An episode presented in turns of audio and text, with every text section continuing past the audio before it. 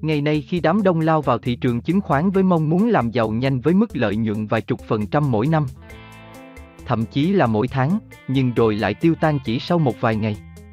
Thì Warren Buffett và những nhà đầu tư giá trị vẫn vượt qua sự tăng trưởng của chỉ số thị trường chung trong hơn 70 năm qua.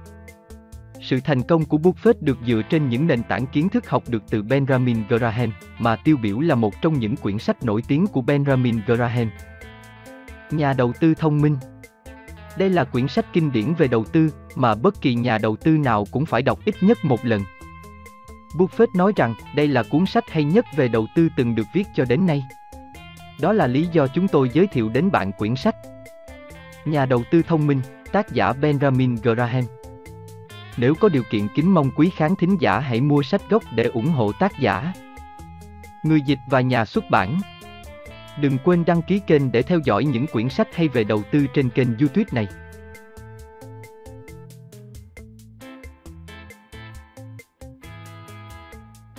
Chương 15 Lựa chọn chứng khoán với nhà đầu tư mạnh bạo Trong chương trước, chúng tôi đã phân tích việc lựa chọn các cổ phiếu thường xét theo các nhóm lớn những chứng khoán có thể được chọn mà từ đó nhà đầu tư phòng về thoải mái lập bất kỳ danh sách nào anh ta hay cố vấn của anh ta thích. Với điều kiện là phải đạt được sự đa dạng hợp lý. Trong việc lựa chọn, chúng tôi chủ yếu nhấn mạnh vào sự loại bỏ, bằng cách khuyên bạn một mặt là hãy loại bỏ tất cả các phát hành chứng khoán nào có chất lượng xấu có thể nhận ra được. Và mặt khác là loại bỏ các phát hành chứng khoán có chất lượng cao nhất nếu như giá của chúng cao đến mức có thể kéo theo các rủi ro đáng kể về đầu cơ. Trong chương này, được dành cho các nhà đầu tư mạnh bạo, chúng ta cần phải xem xét các khả năng và cách thức để đưa ra các lựa chọn cá thể có khả năng cho thấy là có tính lợi nhuận cao hơn so với mức trung bình chung của tất cả chứng khoán trên sàn. Các triển vọng của việc thực hiện điều này một cách thành công là gì? Chúng tôi sẽ kém chân thành, theo lối nói uyển ngữ. Nếu ngay từ đầu chúng tôi không thể hiện một vài sự dè dặt nghiêm khắc nào đó về điểm này. Thoạt nhìn thì thấy lý lẽ ủng hộ sự lựa chọn thành công có vẻ là hiển nhiên. Để có được các kết quả trung bình, ví dụ như con số tương đương với kết quả hoạt động của Zaria, thì không cần đòi hỏi một năng lực đặc biệt thuộc bất cứ dạng nào. Tất cả những gì cần có là một danh mục đầu tư giống hệt, hoặc tương tự, như 30 phát hành chứng khoán nổi tiếng đó. Chắc chắn là khi đó, bằng việc thực hiện một kỹ năng thậm chí chỉ một mức độ rất bình thường, có được từ học tập, kinh nghiệm và khả năng tự nhiên, cũng có thể nhận được các kết quả còn tốt hơn nhiều so với giờ RIA. Vậy nhưng vẫn có bằng chứng đáng kể và khá ấn tượng về một hiệu quả mà rất khó có thể tạo được ngay cả khi trình độ của những người thử làm điều đó ở mức cao nhất đi nữa. Bằng chứng này nằm ngay trong số liệu của vô số các công ty đầu tư hay quỹ đầu tư vẫn đang hoạt động trong nhiều năm qua. Hầu hết các quỹ này đủ lớn để có được sự phục vụ của các nhà phân tích tài chính hoặc chứng khoán giỏi nhất trong lĩnh vực cùng tất cả các thành viên khác của một bộ phận nghiên cứu tương xứng. Chi phí hoạt động của các quỹ này, nếu trải ra trên số vốn to lớn của chúng, trung bình chỉ bằng khoảng 1% mỗi năm của số vốn đó. Hoặc thấp hơn. Các chi phí này tự chúng không phải là không đáng kể, song khi đem so chúng với tỷ suất lợi tức trên cổ phiếu thường nói chung vào khoảng 15% mỗi năm trong suốt thập kỷ 1951-1960 và thậm chí với tỷ suất 6% trong thập kỷ 1961-1970. Thì chúng không phải là lớn. Chỉ cần có một chút khả năng chọn lọc bậc cao là cũng có thể vượt qua được sự bất lợi về chi phí đó và mang lại một kết quả dòng vượt trội cho các cổ đông của quỹ. Tuy nhiên, nếu xét một cách tổng thể thì các quỹ gồm toàn cổ phiếu thường trong một quãng thời gian dài đã không đạt được lợi nhuận bằng với mức được nêu trong chỉ số trung bình 500 chứng khoán của Standard Poor's hoặc của toàn bộ thị trường nói chung. Kết luận này được củng cố thêm bởi một loạt các nghiên cứu toàn diện khác. Xin trích dẫn một nghiên cứu mới nhất đã thực hiện trước chúng tôi cho giai đoạn 1960-1968. Điều được thấy từ các kết quả này là các danh mục đầu tư ngẫu nhiên của Sở Giao dịch Chứng khoán New York với mức đầu tư bằng nhau vào mỗi một chứng khoán sẽ cho kết quả về trung bình trong giai đoạn đó tốt hơn so với kết quả mà các quỹ tương hỗ đạt được trong cùng một lớp rủi ro. Sự sai khác là tương đối lớn đối với các danh mục đầu tư có mức độ rủi ro thấp và trung bình, tương ứng là 3,7% và 2. 5% mỗi năm, song là khá nhỏ đối với các danh mục đầu tư có mức độ rủi ro cao, 0,2% mỗi năm. Như chúng tôi đã chỉ ra trong chương 9, các con số so sánh này không hề làm mất hiệu lực về tính hữu ích của các quỹ đầu tư như một định chế tài chính. Bởi vì các quỹ này đã tạo ra khả năng cho tất cả các thành viên của công chúng đầu tư có thể đạt được các kết quả sắp xỉ mức trung bình trên các cam kết đầu tư cổ phiếu thường của họ. Do rất nhiều nguyên nhân khác nhau, hầu hết các thành viên của công chúng, những người đã đặt tiền của mình vào các cổ phiếu thường mà họ tự lựa chọn, đã không thể đạt được kết quả đủ tốt. Song đối với một nhà quan sát khách quan, việc các quỹ không thể làm tốt hơn được kết quả hoạt động trung bình của thị trường rộng rãi là một sự thể hiện tương đối có tính kết luận rằng một kết quả như vậy không phải là dễ dàng, mà trên thực tế là cực kỳ khó khăn. Vì sao lại như vậy? Chúng ta có thể nghĩ tới hai cách giải thích khác nhau, mỗi cách trong đó có lẽ chỉ có thể áp dụng được một phần. Giải thích thứ nhất là khả năng thị trường chứng khoán trên thực tế thực sự phản ánh trong giá hiện tại không chỉ tất cả các sự kiện quan trọng về kết quả hoạt động của công ty trong quá khứ và hiện tại, mà còn cả bất kỳ kỳ vọng nào được hình thành một cách hợp lý về tương lai của chúng. Nếu đúng là như vậy thì các chuyển động thị trường đa dạng diễn ra sau đó. Những chuyển động này thường rất cực đoan, sẽ phải là kết quả của các diễn biến và khả năng mới rất khó có thể được dự đoán trước một cách tin cậy. Điều đó có lẽ sẽ làm cho các chuyển động của giá là hoàn toàn bất ngờ và ngẫu nhiên. Giả dụ điều nói ở trên là đúng thì công việc của nhà phân tích chứng khoán, cho dù thông thái và kỹ lưỡng đến đâu, sẽ chủ yếu là vô tác dụng, bởi vì thực chất là anh ta thử tìm cách dự đoán điều không thể dự đoán được. Ngay chính việc nhân rộng con số các nhà phân tích chứng khoán có lẽ cũng đóng một vai trò quan trọng trong việc đưa đến kết quả này. Với hàng trăm, thậm chí hàng nghìn chuyên gia đang nghiên cứu các nhân tố về giá trị phía sau một cổ phiếu thường quan trọng. Điều tự nhiên sẽ là kỳ vọng rằng giá hiện tại của nó có thể phản ánh khá tốt sự đồng thuận của các ý kiến am hiểu về giá trị của nó. Những ai ưa thích chứng khoán này hơn các phát hành chứng khoán khác chắc cũng sẽ làm như vậy do các lý do về sở thích cá nhân hoặc sự lạc quan. Là những cái có thể đúng xong cũng hoàn toàn có thể sai. Chúng tôi thường nghĩ về sự tương tự giữa công việc của một đám nhà phân tích chứng khoán trên phố Oan và biểu diễn của những tay chơi bài lão luyện tại một cuộc thi bài Bridge sao chép, Duplicate Bridge. Nhà phân tích chứng khoán thì tìm cách chọn ra các chứng khoán có khả năng thành công cao nhất, còn tay chơi bài thì tìm cách lấy được điểm cao nhất cho mỗi mớ bài, hen, được chơi. Chỉ có rất ít người đạt được một trong các mục tiêu đó. Giả dụ là tất cả những người chơi bài Bridge có gần như cùng một mức độ tài nghệ thì người thắng có lẽ là sẽ được xác định bằng các Brack các kiểu khác nhau chứ không phải vì vượt trội. Ở phố Oan, quá trình xóa bỏ trên lệch được hỗ trợ bởi một sự thông cảm tự nhiên giữa những người cùng cảnh ngộ đã tồn tại từ lâu trong nghề nghiệp này. Theo đó các ý tưởng và phát hiện được chia sẻ một cách khá tự do tại vô số các cuộc gặp gỡ thuộc các dạng khác nhau. Gần như thể là, như tại cuộc thi bài Bridge tương tự, các chuyên gia khác nhau nhìn qua vai của nhau và tranh cãi về mỗi mớ bài khi nó đang được chơi. Khả năng thứ hai thuộc vào một dạng hoàn toàn khác. Có lẽ rất nhiều nhà phân tích chứng khoán bị cản trở bởi khiếm khuyết trong cách tiếp cận của họ đối với vấn đề lựa chọn chứng khoán. Họ tìm kiếm các ngành công nghiệp có triển vọng tăng trưởng tốt nhất và các công ty trong các ngành đó có sự quản lý tốt nhất cùng các lợi thế khác. Hậu quả là họ mua vào các ngành công nghiệp và các công ty như vậy với bất kỳ giá nào, dù có cao bao nhiêu đi nữa, và họ sẽ tránh các ngành công nghiệp và các công ty kém hứa hẹn hơn bất kể giá cổ phiếu của chúng có thấp bao nhiêu đi nữa. Đó sẽ là quy trình duy nhất đúng nếu như lợi tức của các công ty tốt sẽ chắc chắn tăng với tốc độ nhanh trong một tương lai vô hạn định. Bởi vì khi đó về lý thuyết thì giá trị của chúng sẽ là vô hạn. Và nếu như các công ty ít triển vọng hơn đang đi đến chỗ tiêu vong không có cách gì cứu được, thì các nhà phân tích sẽ đúng khi xem các công ty này là không có gì hấp dẫn ở bất kỳ mức giá nào. Sự thật về các cuộc phiêu lưu mạo hiểm với công ty của chúng ta lại hoàn toàn khác. Có cực kỳ ít công ty có khả năng thể hiện tốc độ tăng trưởng cao liên tục cho những giai đoạn dài. Và cũng rất ít các công ty lớn sẽ chịu sự diệt vong cuối cùng.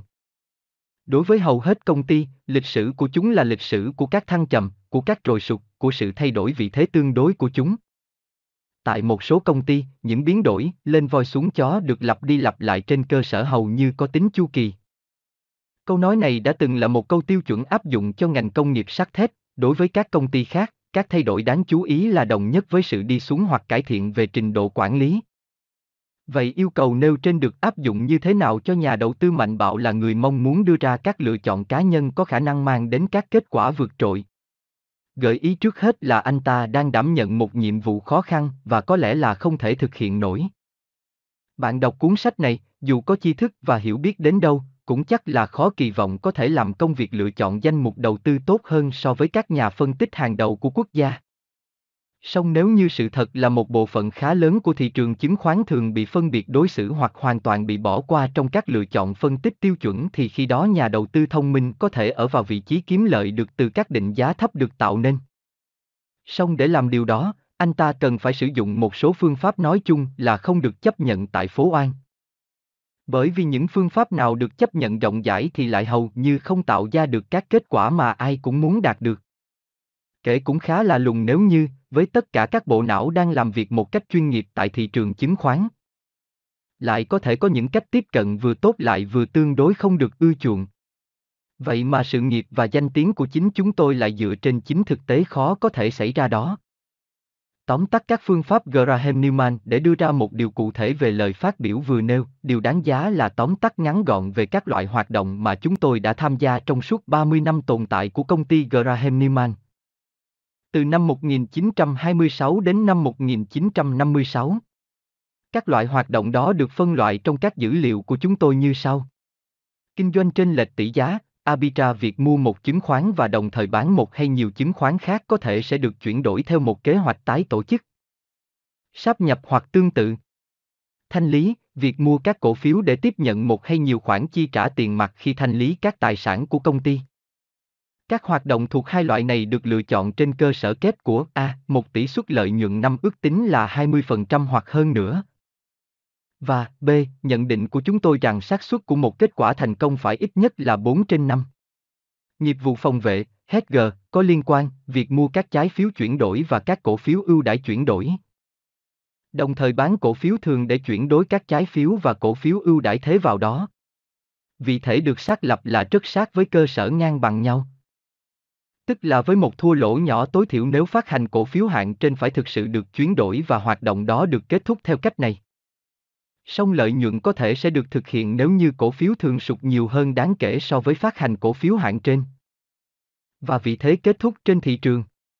Các phát hành chứng khoán theo tài sản dòng hiện tại, hay phát hành giá hời, ý tưởng ở đây là kiếm được càng nhiều phát hành càng tốt với chi phí của mỗi cái thấp hơn giá trị sổ sách của chúng xét riêng về tài sản dòng hiện tại mà thôi. Nghĩa là không tính giá trị của nhà máy và các tài sản khác. Các vụ mua vào của chúng tôi thông thường được thực hiện ở mức 2 phần 3 hoặc thấp hơn giá trị tài sản bị lột trần như vậy. Trong hầu hết các năm, chúng tôi tiến hành một sự đa dạng rộng rãi ở đây, ít nhất là 100 phát hành chứng khoán khác nhau. Chúng tôi cần phải nói thêm là thỉnh thoảng chúng tôi cũng có một số đợt mua vào với quy mô lớn thuộc dạng có kiểm soát. Song không phải là thích hợp để nêu tại đây.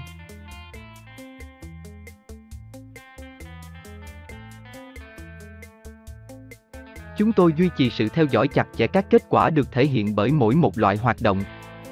Do kết quả của các theo dõi đó, chúng tôi đã ngừng hai lĩnh vực rộng lớn được xác định là không thể hiện được các kết quả tổng quát một cách thỏa đáng. Lĩnh vực thứ nhất là mua các phát hành nhìn bên ngoài có vẻ hấp dẫn, dựa trên phân tích chung của chúng tôi, nhưng đã không thể kiếm được ở mức chỉ thấp hơn giá trị vốn lưu động của chúng. Lĩnh vực thứ hai là các hoạt động phòng vệ, không liên quan, trong đó một chứng khoán được mua vào không trao đổi được cho các cổ phiếu thường được bán ra. Các hoạt động như vậy đại thể là tương ứng với các hoạt động mà mới đây được một nhóm mới các quỹ phòng vệ trong lĩnh vực công ty đầu tư lao vào làm. Trong cả hai trường hợp, một nghiên cứu do chúng tôi thực hiện cho một giai đoạn 10 năm hoặc dài hơn đã đưa chúng tôi đến kết luận là lợi nhuận không đủ tin cậy, và các hoạt động là không đủ, chống lại sự đau đầu, để có thể biện minh cho việc chúng tôi tiếp tục duy trì chúng.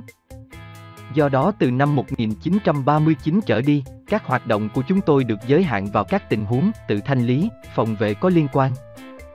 Các giao dịch vốn lưu động và một vài hành động có kiểm soát khác. Mỗi một loại hoạt động này mang lại cho chúng tôi các kết quả thỏa đáng một cách khá liên tục kể từ đó trở đi với đặc điểm là phòng vệ có liên quan mang lại các lợi nhuận tốt tại các thị trường xuống giá khi mà các phát hành được định giá quá thấp của chúng tôi cho kết quả không được tốt cho lắm. Chúng tôi rất phân vân khi kê chế độ ăn kiêng của mình cho bất kỳ một số lượng lớn các nhà đầu tư thông minh nào. Rõ ràng các kỹ thuật chuyên nghiệp mà chúng tôi đã sử dụng là không thích hợp đối với nhà đầu tư phòng vệ, người mà theo định nghĩa là một tay nghiệp dư. Còn đối với một nhà đầu tư song sáo, có lẽ chỉ có một thiểu số nhỏ trong số họ là có dạng khí chất cần thiết để tự giới hạn mình một cách nghiêm khắc vào một phần tương đối nhỏ của thế giới các chứng khoán.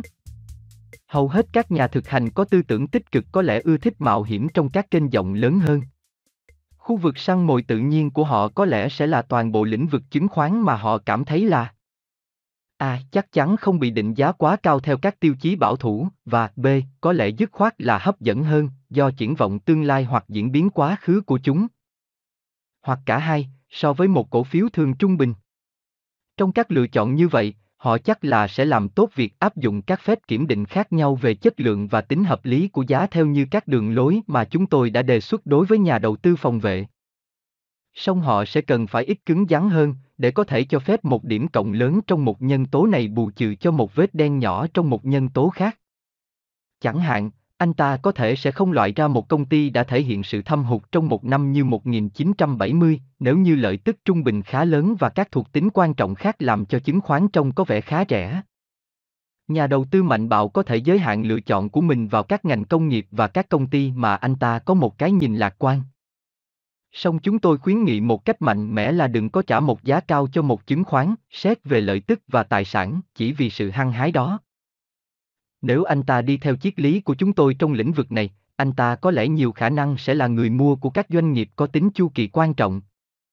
Chẳng hạn như cổ phiếu của công ty sắt thép, khi tình hình hiện tại là không thuận lợi, các triển vọng ngắn hạn là tồi tệ.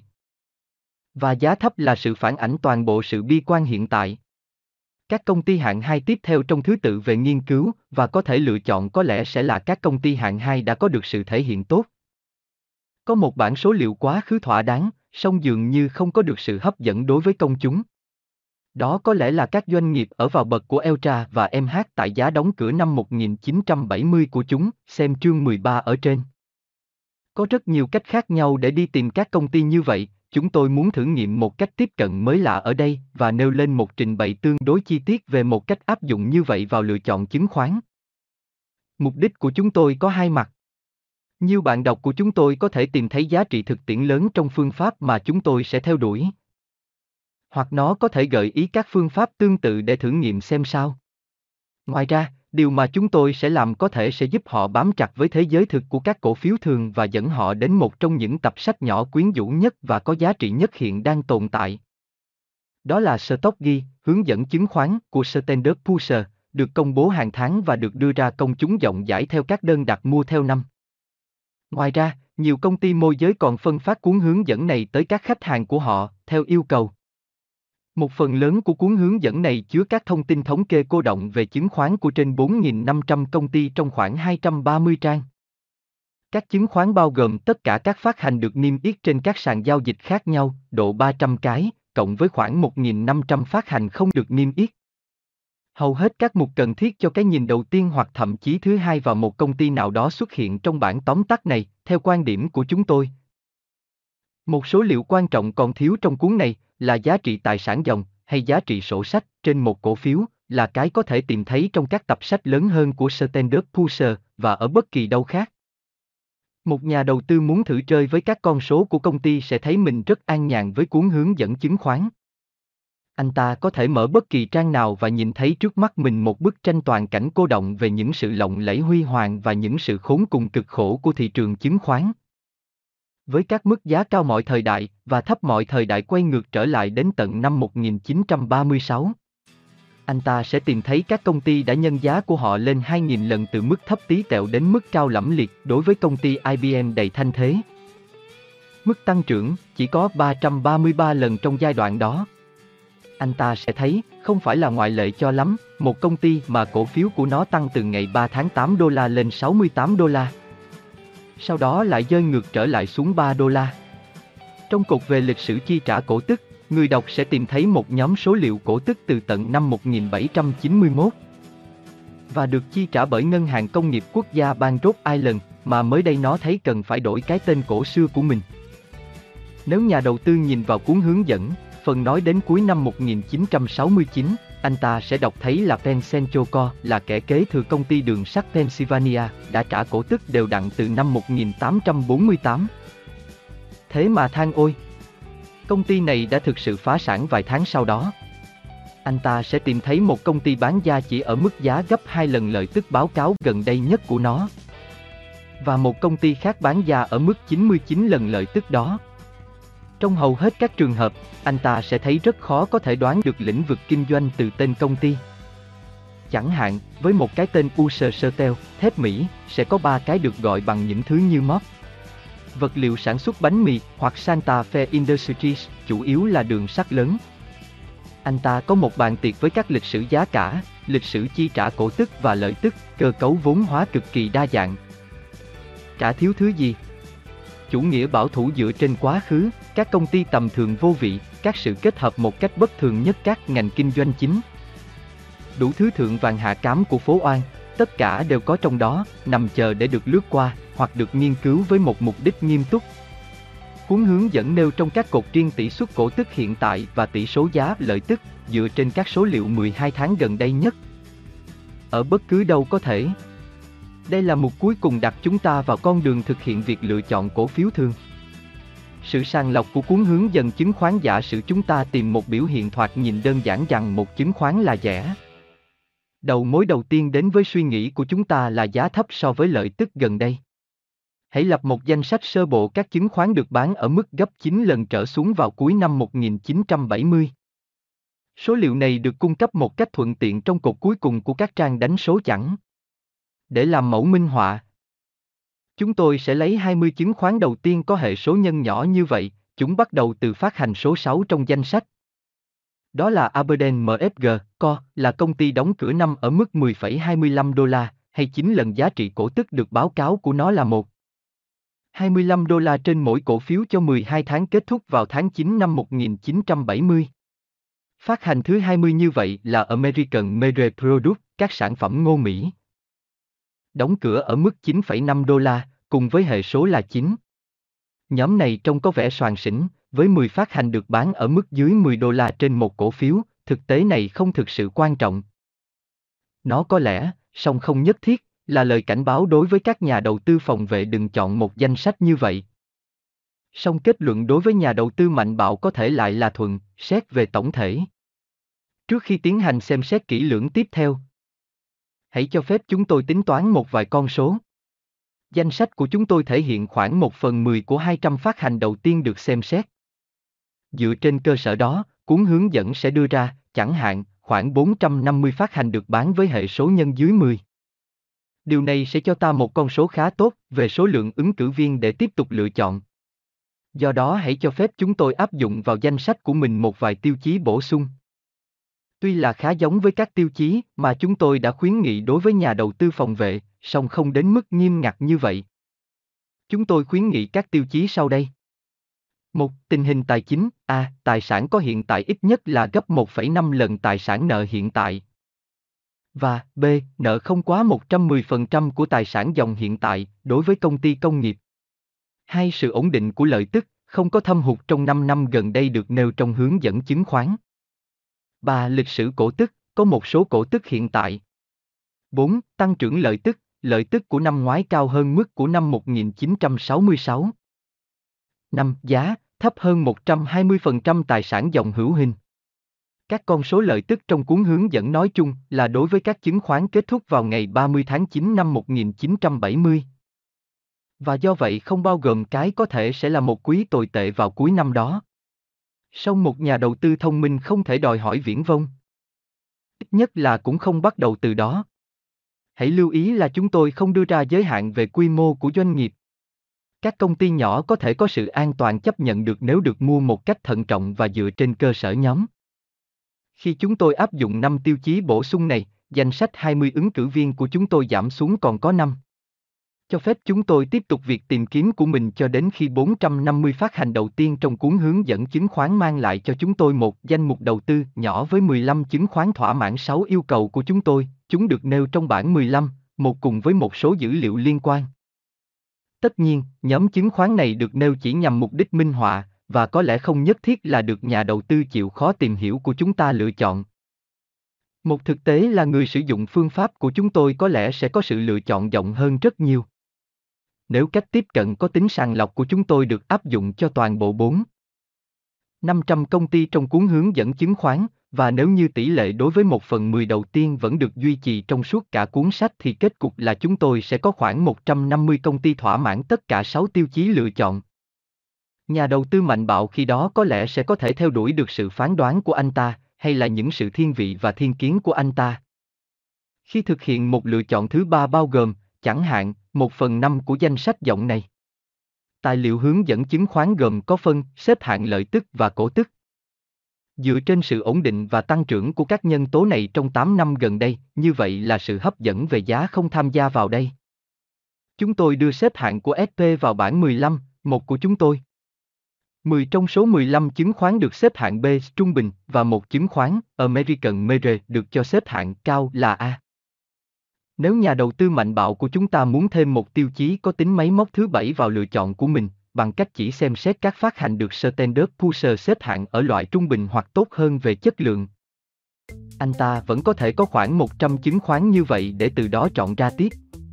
Bạn có thể nói rằng một nhóm phát hành chứng khoán với chất lượng ít nhất là trung bình và thỏa mãn tiêu chí về tình hình tài chính. Có thể mua được ở mức hệ số nhân thấp đối với lợi tức hiện tại và dưới mức giá trị tài sản có, chắc hẳn sẽ cho bạn một sự hứa hẹn tốt đẹp vì các kết quả đầu tư thỏa đáng.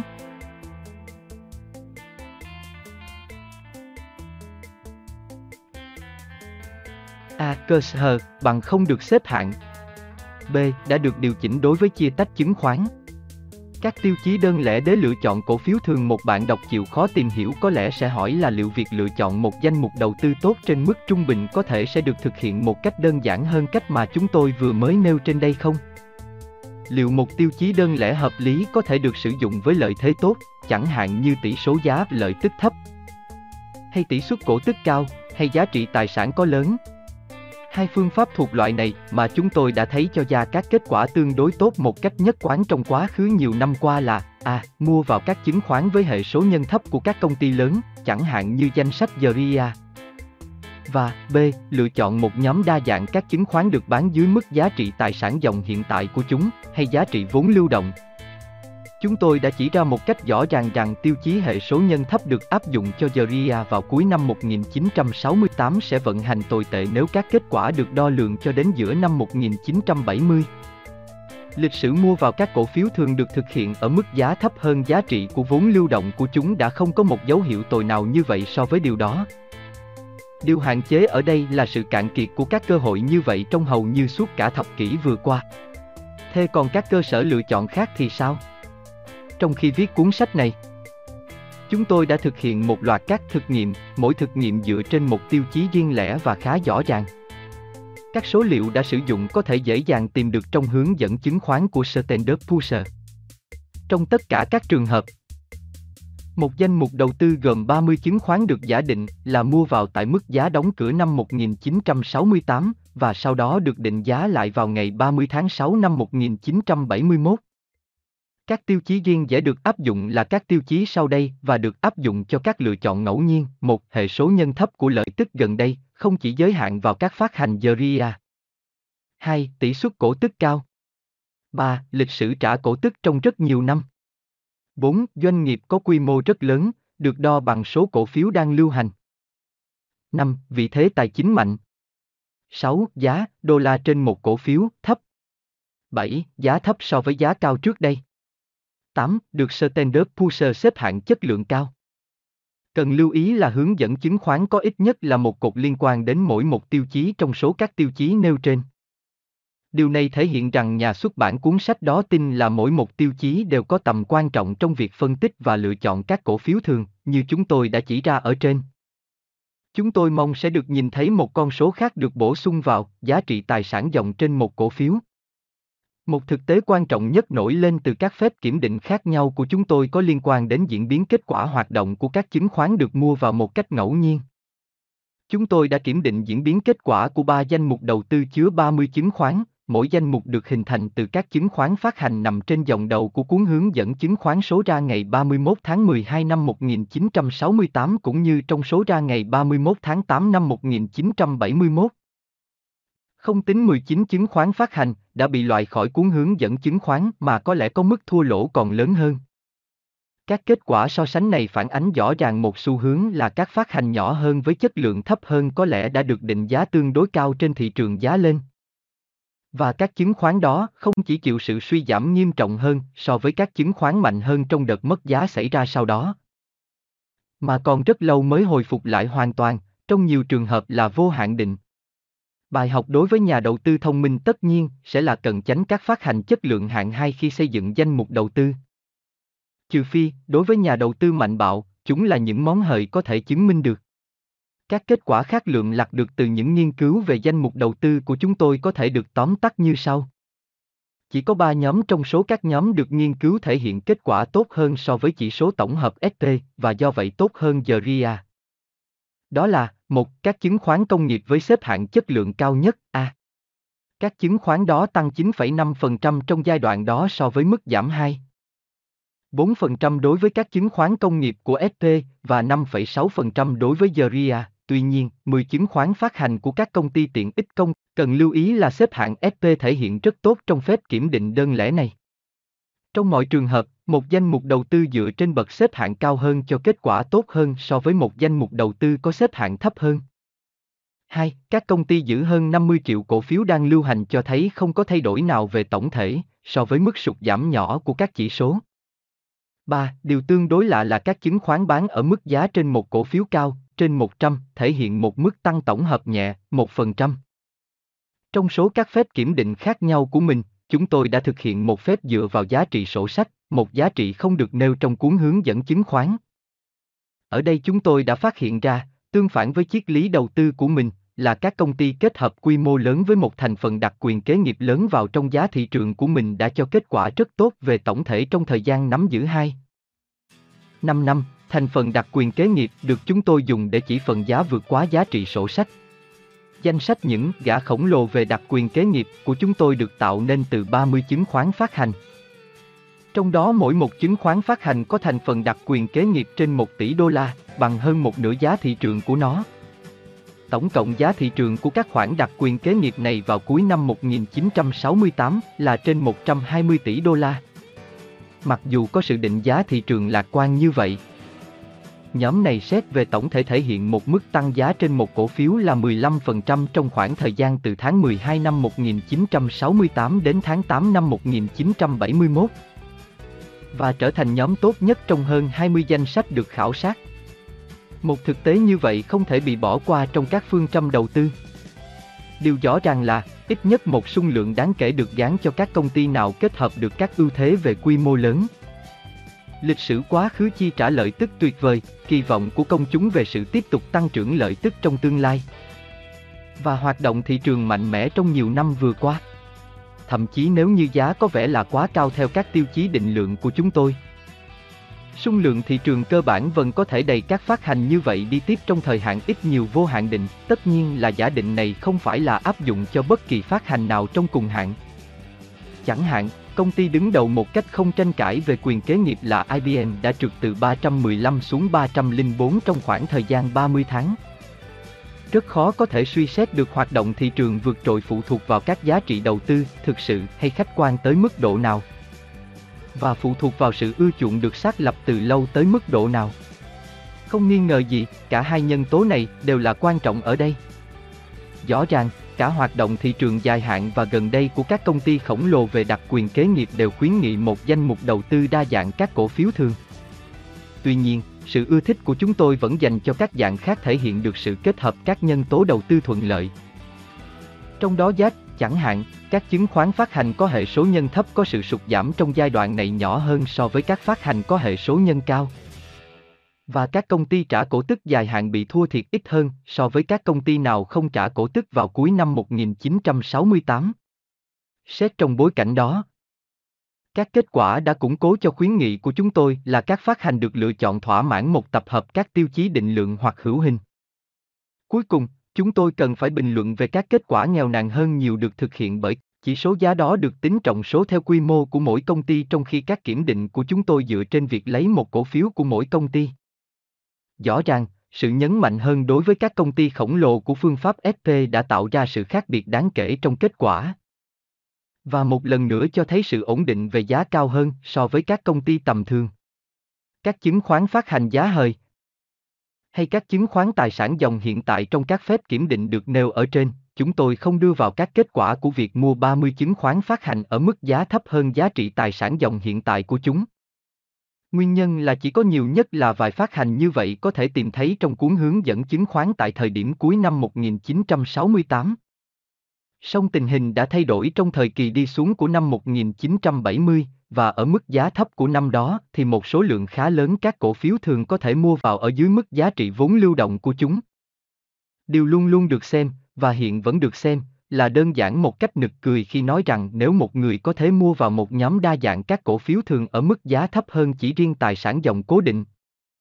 Sau khi đã khấu trừ tất cả các yêu cầu chi trả trước đó, và xem tài sản cố định và các tài sản khác như bằng không, thì kết quả chắc hẳn sẽ phải là đáng hài lòng.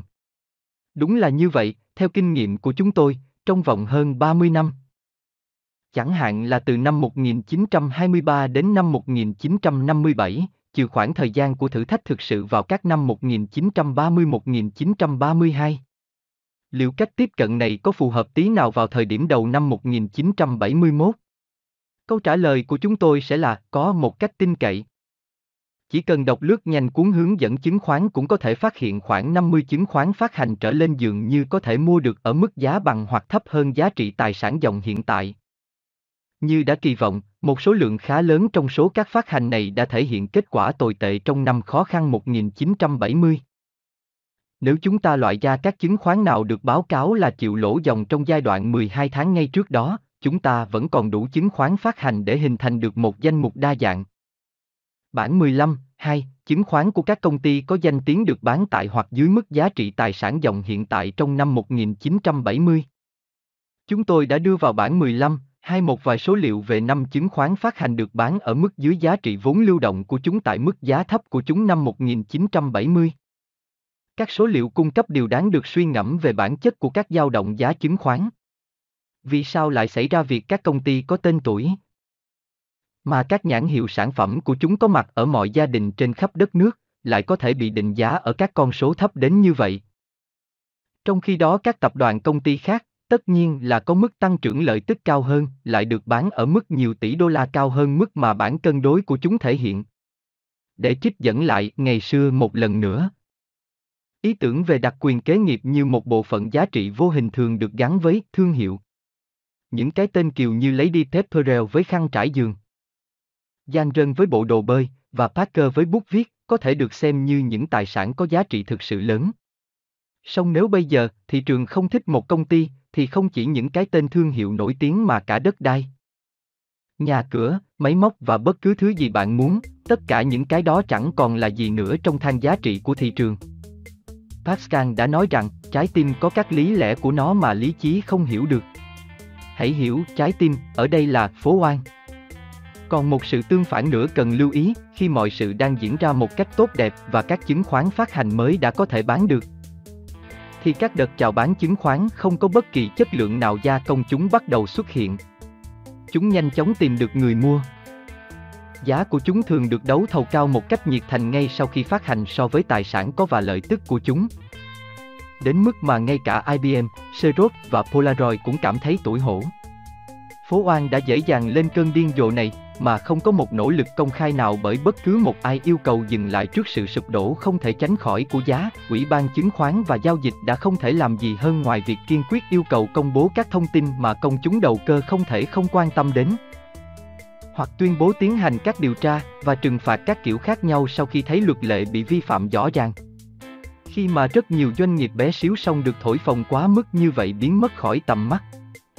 Hoặc gần như vậy, thì tất cả cái đó được tiếp nhận một cách khá triết lý rằng đó là một phần của cuộc chơi. Ai ai cũng thề là sẽ không làm những điều ngông cuồng rồ dại không thể tha thứ được như vậy, cho đến lần tiếp theo.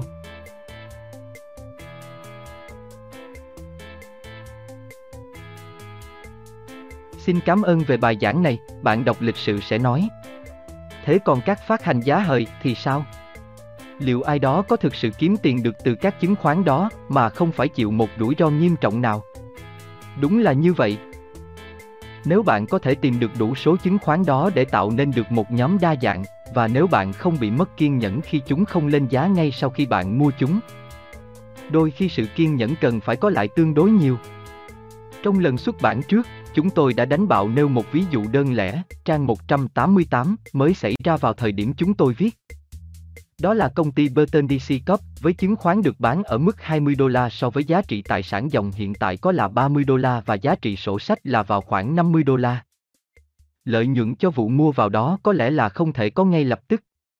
Song vào tháng 8 năm 1967, tất cả các cổ đông được chào giá 53. 75 đô la cho các cổ phiếu của họ, có lẽ là sắp xỉ bằng giá trị sổ sách. Một người nắm giữ cổ phiếu kiên nhẫn đã mua các cổ phiếu vào tháng 3 năm 1964 ở mức 20 đô la có thể sẽ có được lợi nhuận 165% trong vòng 3 năm rưỡi. Một tỷ suất lợi nhuận năm không lũy kế, non-compound annual return, là 47%. Hầu hết các phát hành giá hời theo kinh nghiệm của chúng tôi đã không phải chờ lâu đến thế để thể hiện mức lợi nhuận cao. Và chúng cũng không cho thấy một tỷ suất cao đến thế. Để biết thêm về một tình huống ít nhiều là tương tự như vậy. Và mới xảy ra vào thời điểm mà chúng tôi viết, hãy xem phân tích của chúng tôi về National Presto Industries ở trên, trang 191. Những tình huống đặc biệt hay các kẻ sách tái cơ câu nợ, Woodcock, hãy cho phép chúng tôi đề cập ngắn gọn đến lĩnh vực này. Bởi vì về mặt lý thuyết nó nằm trong chương trình hành động của một nhà đầu tư mạnh bạo. Điều này đã được bình luận ở trên. Ở đây, chúng tôi sẽ cung cấp một số ví dụ về loại hình và một số nhận xét tiếp theo về cái mà có vẻ là đề xuất đối với một nhà đầu tư cởi mở và nhà đầu tư cảnh giác. Ba tình huống như vậy, trong số nhiều tình huống khác nhau, đã xảy ra vào đầu năm 1971, và chúng có thể được tóm tắt như sau. Tình huống 1 Sự việc Bô Đần sờ thâu tóm Kaiser, rốt. Vào tháng 1 năm 1971, Bô Đần In thông báo một kế hoạch thâu tóm quyền kiểm soát Kaiserot, quần áo đa dạng bằng cách đổi 11-3 cổ phần của chứng khoán của mình lấy một cổ phần của Kaiserot. Vào ngày hôm sau, khi giao dịch thực sự, Bowden đóng cửa ở mức 26 đô la và Kaiserot ở mức 28 đô la. Nếu một người buôn chứng khoán, operator mua vào 300 cổ phiếu của Kaiserot và bán ra 400 cổ phiếu của Bowden tại các mức giá đó và nếu vụ giao dịch này được hoàn tất theo các điều kiện đã được công bố, anh ta có lẽ sẽ có được lợi nhuận khoảng 24% trên chi phí mua cổ phiếu của mình, trừ đi hoa hồng và một vài mục khác. Giả định là vụ giao dịch này sẽ hoàn tất trong vòng 6 tháng, lợi nhuận của anh ta có lẽ sẽ đạt mức tỷ suất khoảng 40% năm. Tình huống 2 Vào tháng 11 năm 1970, công ty National Biscuit Co. đề nghị mua quyền kiểm soát của công ty Aurora Plastic Co. với mức 11 đô la bằng tiền mặt. Chứng khoán này khi đó đang được bán ở mức giá khoảng 8,5 đô la, giá đóng cửa của nó trong tháng đó là 9 đô la và nó tiếp tục được bán ở mức đó cho đến cuối năm. Ở đây, lợi nhuận dòng thể hiện lúc ban đầu là khoảng 25% tùy thuộc vào các rủi ro của việc không hoàn tất thương vụ này và vào yếu tố thời gian. Tình huống 3 Công ty Universal Marion Co. ngừng các hoạt động kinh doanh của mình và yêu cầu các cổ đông phê chuẩn việc giải thể công ty. Thủ quỹ của công ty cho biết là cổ phiếu thường có giá trị sổ sách khoảng 28,5 đô la trên một cổ phần, một phần lớn trong số đó là ở dưới dạng thanh khoản. Chứng khoán này đóng cửa năm 1970 ở mức 21,5 đô la, cho thấy là có thể có một lợi nhuận dòng ở đây nếu như giá trị sổ sách được hiện thực hóa dưới dạng thanh lý. Là trên 30%. Nếu các hoạt động kiểu như thế này được tiến hành trên cơ sở đa dạng hóa nhằm trải rộng các rủi ro có thể được tính toán nhằm đạt được mức lợi nhuận năm giả sử là 20% hoặc cao hơn, thì chúng có lẽ là hoàn toàn xứng đáng một cách không nghi ngờ gì. Bởi vì đây không phải là cuốn sách về các tình huống đặc biệt, nên chúng tôi sẽ không đi vào chi tiết của kiểu kinh doanh này. Bởi vì đó là kinh doanh thực sự. Hãy cho phép chúng tôi chỉ ra hai diễn biến trái ngược nhau ở đây trong những năm gần đây. Một mặt, số lượng các vụ giao dịch để có thể lựa chọn đã tăng một cách mạnh mẽ so với chẳng hạn là 10 năm trước đây. Đây là hệ quả của cái có thể được gọi là cơn cuồng của các công ty muốn đa dạng hóa các hoạt động của họ thông qua các hình thức thâu tóm công ty khác nhau. Vân vân. Trong năm 1970, số lượng các thông báo sáp nhập công ty đạt tổng cộng là khoảng 5.000, giảm từ con số trên 6.000 của năm 1969. Tổng giá trị tiền tệ trong các vụ sáp nhập đó lên đến nhiều, nhiều tỷ đô la.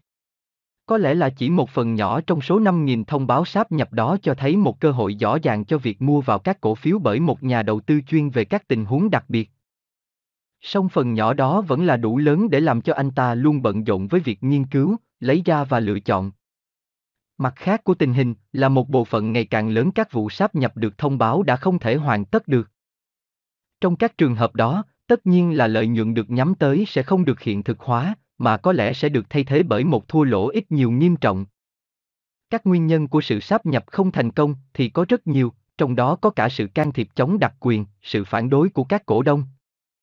Sự thay đổi của các điều kiện thị trường, các chỉ số không thuận lợi từ các nghiên cứu sâu hơn, việc không có khả năng thống nhất chí về chi tiết và nhiều điều khác nữa.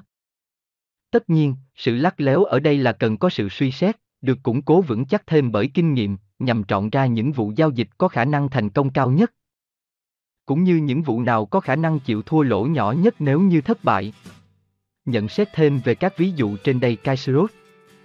Các giám đốc của công ty này đã bác bỏ, vào tháng 1 năm 1971, đề nghị của Bowden vào lúc mà chương này đã được viết. Nếu giao dịch này bị hủy ngay lập tức thì thua lỗ tổng cộng. Kể cả hoa hồng, sẽ là khoảng 12% chi phí mua cổ phiếu của Kaiserot. Aurora Plastic Do kết quả thực hiện tồi tệ của công ty này trong năm 1970. Các điều kiện thâu tóm đã được đàm phán lại và giá được giảm xuống còn 10,5 đô la. Các cổ phiếu được trả tiền vào cuối tháng 5. Tỷ suất lợi nhuận năm được hiện thực hóa ở đây là vào khoảng 25%. Universal Marion Công ty này ngay lập tức thực hiện việc phân phát ban đầu bằng tiền mặt và chứng khoán trị giá khoảng 7 đô la trên một cổ phiếu. Làm giảm đầu tư xuống, chẳng hạn, còn 14,5 đô la. Tuy nhiên, sau đó giá thị trường đã tụt xuống mức thấp tới 13 đô la. Gây nên nghi ngờ về kết quả cuối cùng của việc phát mại. Giả định là ba ví dụ nêu trên là tương đối tiêu biểu cho các cơ hội tái cơ cấu nợ hoặc kinh doanh trên lệch giá World or Arbitra nói chung vào năm 1971. Điều rõ ràng là chúng không có tính hấp dẫn nếu đưa vào trên cơ sở ngẫu nhiên. Hơn bao giờ hết, chỗ này đã trở thành lĩnh vực cho các nhà chuyên nghiệp. Với kinh nghiệm và óc phán xét cần thiết. Có một minh họa lý thú về ví dụ Kaiserot của chúng ta. Vào cuối năm 1971, giá rớt xuống dưới mức 20 đô la trong khi Boden đang được bán với giá 25 đô la, tương đương 33 đô la đối với Kaiserot theo các điều kiện của đề nghị trao đổi. Dường như hoặc các giám đốc đã phạm một sai lầm lớn khi từ chối cơ hội đó, hoặc là các cổ phiếu của Kaiserot đã bị định giá quá thấp trên thị trường. Đây là một điều gì đó để nhà phân tích chứng khoán xem xét.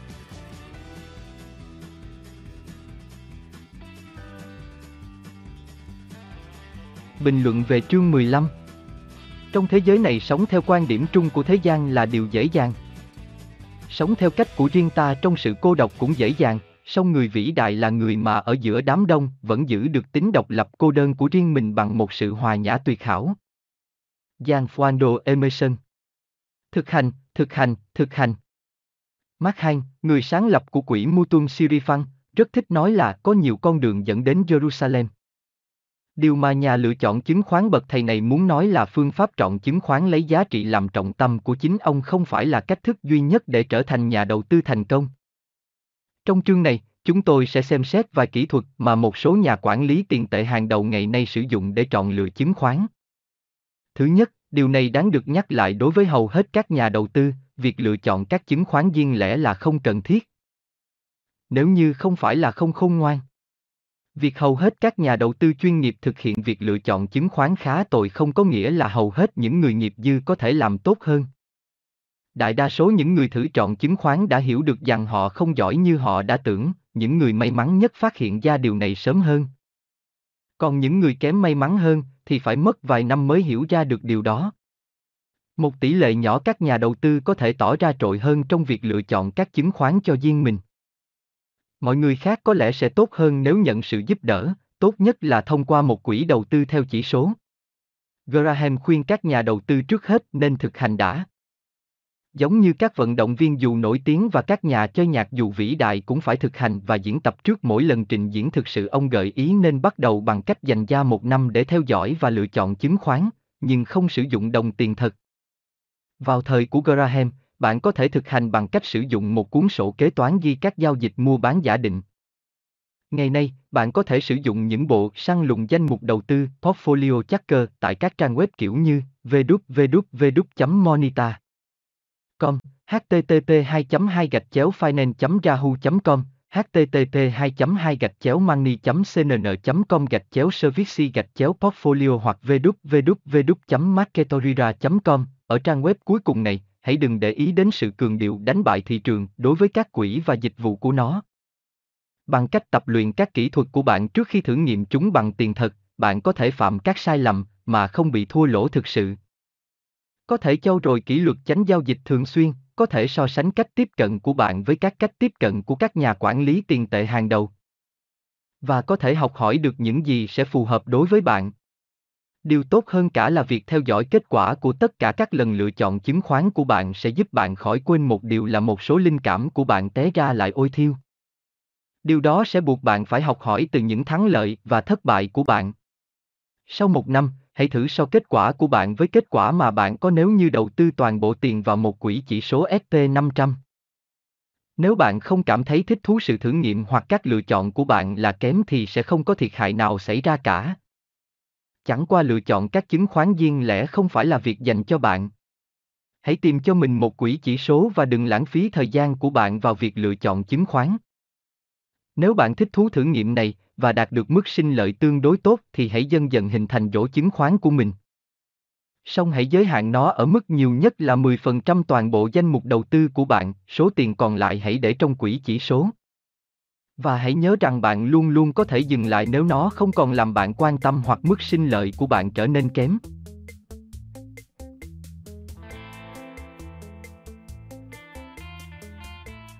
Hãy nhìn xuống bên dưới những đồng tiền đúng chỗ vậy thì bạn sẽ phải đi tìm một chứng khoán có tiềm năng cho lãi như thế nào? Bạn có thể sử dụng các trang web kiểu như http 2 2 gạch chéo finance rahu.com và www.monita.com để sàng lọc ra các chứng khoán bằng các bộ lọc thống kê như được gợi ý trong chương 14. Hoặc bạn có thể thực hiện một cách tiếp cận kiên nhẫn hơn, như kiểu người thợ thủ công điêu luyện. Không giống như hầu hết những người khác, rất nhiều người trong số các nhà đầu tư chuyên nghiệp lúc đầu quan tâm đến một công ty khi giá cổ phiếu của công ty đó xuống thấp chứ không phải lên cao. Christopher Brown từ quỹ túy đi Brown Global Value Fund, William Negan từ quỹ Oakmark Fund, Robert Rodriguez từ quỹ EPRA Capital Fund và Robert Torrey từ quỹ Torrey Fund. Tất cả họ đều gợi ý là hãy nhìn vào danh mục hàng ngày của các mức thấp mới trong 52 tuần của tờ Wall Street Journal hoặc một bản tương tự trong mục tuần thị trường của tuần báo Barronser. Danh mục này sẽ cho bạn thấy các chứng khoán và các ngành công nghiệp hiện đang không được yêu thích và ưa chuộng, và do vậy cho thấy tiềm năng có mức sinh lợi cao một khi mà quan niệm lại thay đổi. Christopher David từ quỹ David Fund và William Miller từ công ty Mason Value Chat rất muốn thấy tỷ suất lợi nhuận trên vốn đầu tư, Return on Invest Capital.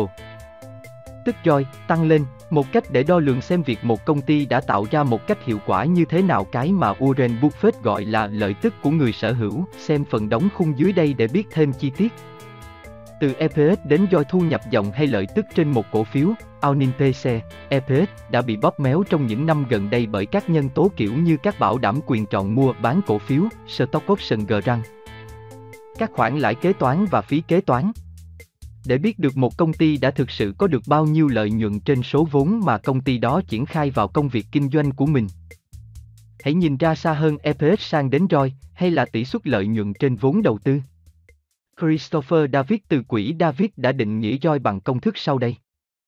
ROI bằng lợi tức người sở hữu chia cho vốn đã đầu tư, trong đó lợi tức người sở hữu bằng lợi nhuận hoạt động cộng khấu hao tài sản hữu hình, depositant, cộng khấu hao vô hình đặc quyền kế nghiệp, amortization of goodwill, trừ thuế thu nhập liên bang, được đóng theo tỷ lệ trung bình của công ty, trừ chi phí của các quyền chọn mua, bán cổ phiếu trừ chi phí vốn, duy trì hay cốt yếu, trừ bất kỳ lợi nhuận nào được tạo bởi tỷ suất lợi tức không bền vững trên các quỹ lương hưu vào thời điểm năm 2003.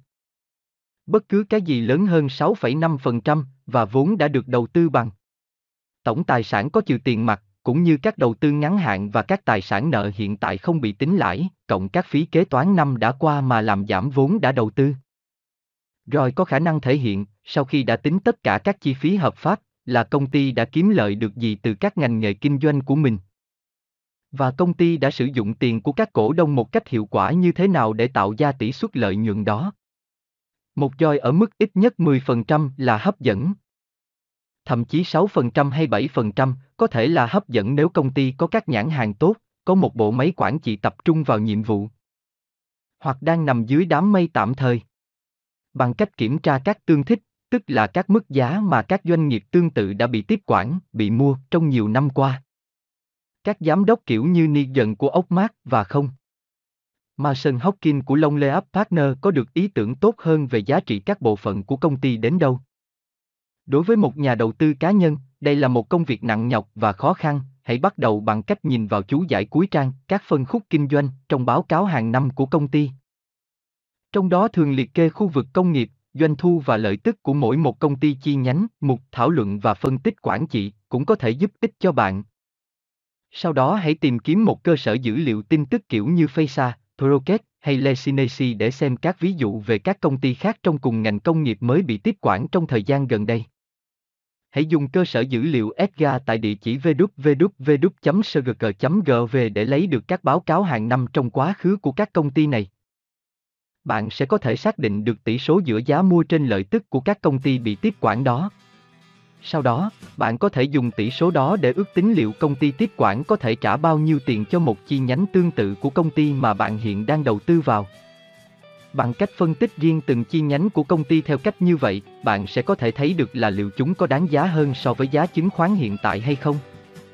Hawking của Long Leap rất thích tìm cái mà ông ta gọi là những đồng đô la 60 xu, tức là các công ty có chứng khoán đang được giao dịch ở mức 60% hoặc thấp hơn so với giá trị mà ông định giá các công ty đó. Điều đó giúp tạo ra một biên độ an toàn mà Graham luôn yêu cầu. Ai là ông chủ?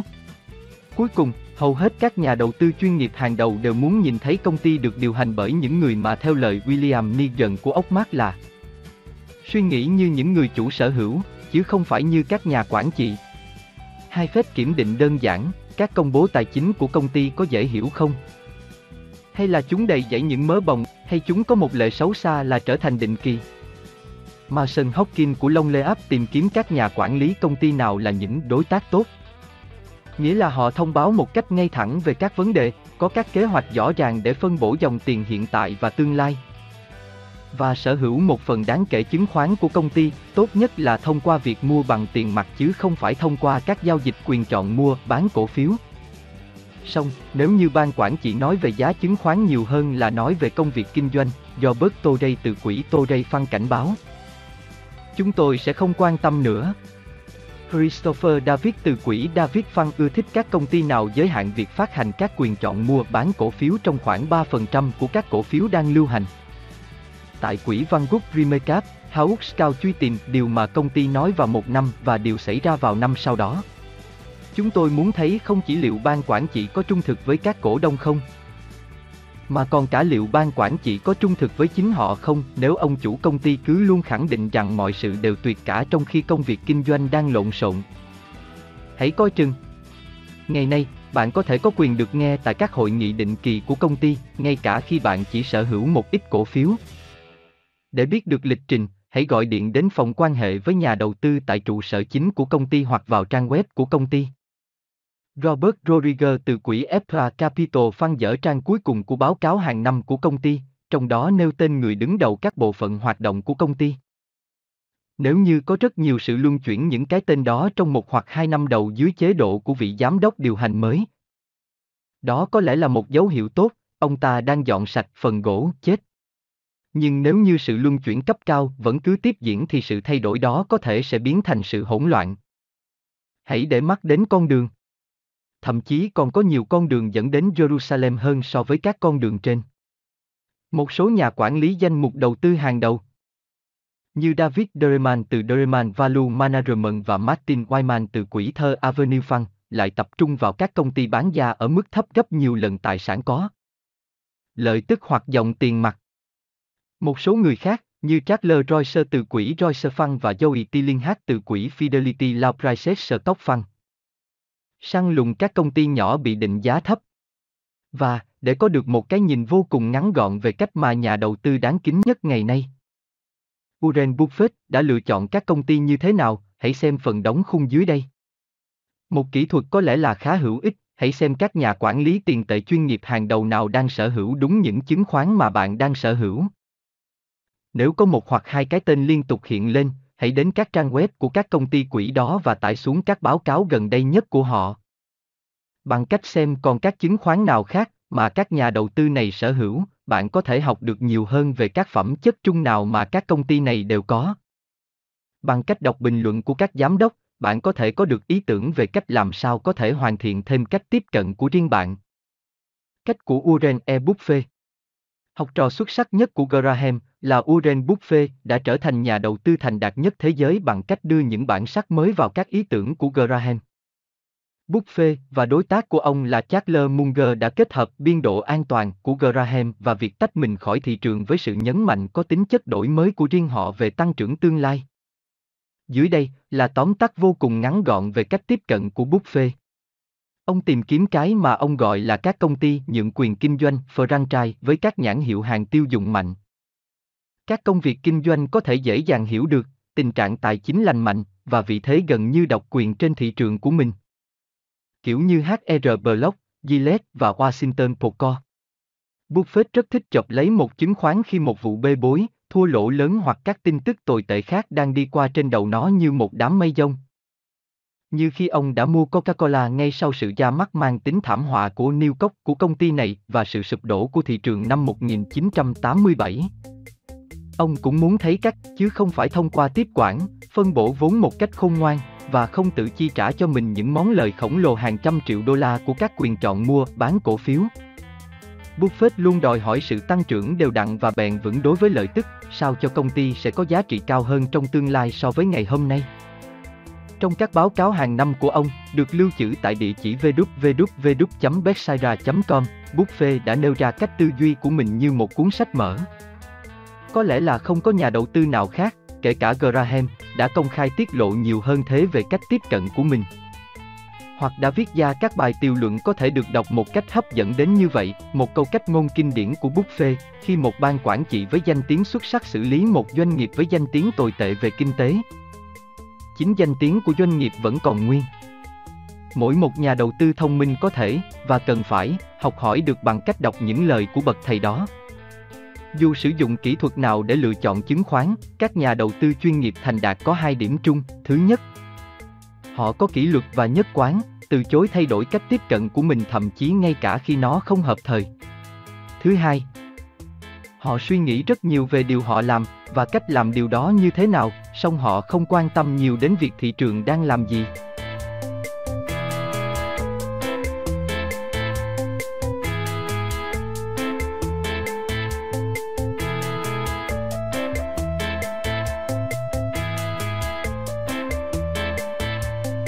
Các bạn đang nghe quyển sách Nhà đầu tư thông minh trên kênh Kỹ năng kế toán.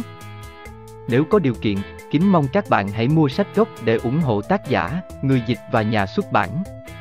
Hãy đăng ký kênh để ủng hộ chúng tôi.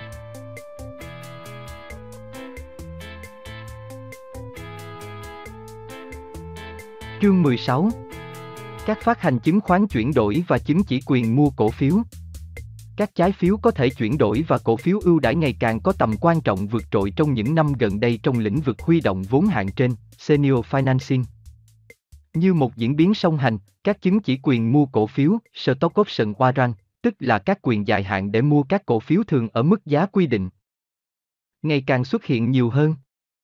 Trên một nửa các phát hành chứng khoán ưu đãi hiện được nêu trong cuốn hướng dẫn chứng khoán của Standard Poor's có đặc quyền chuyển đổi.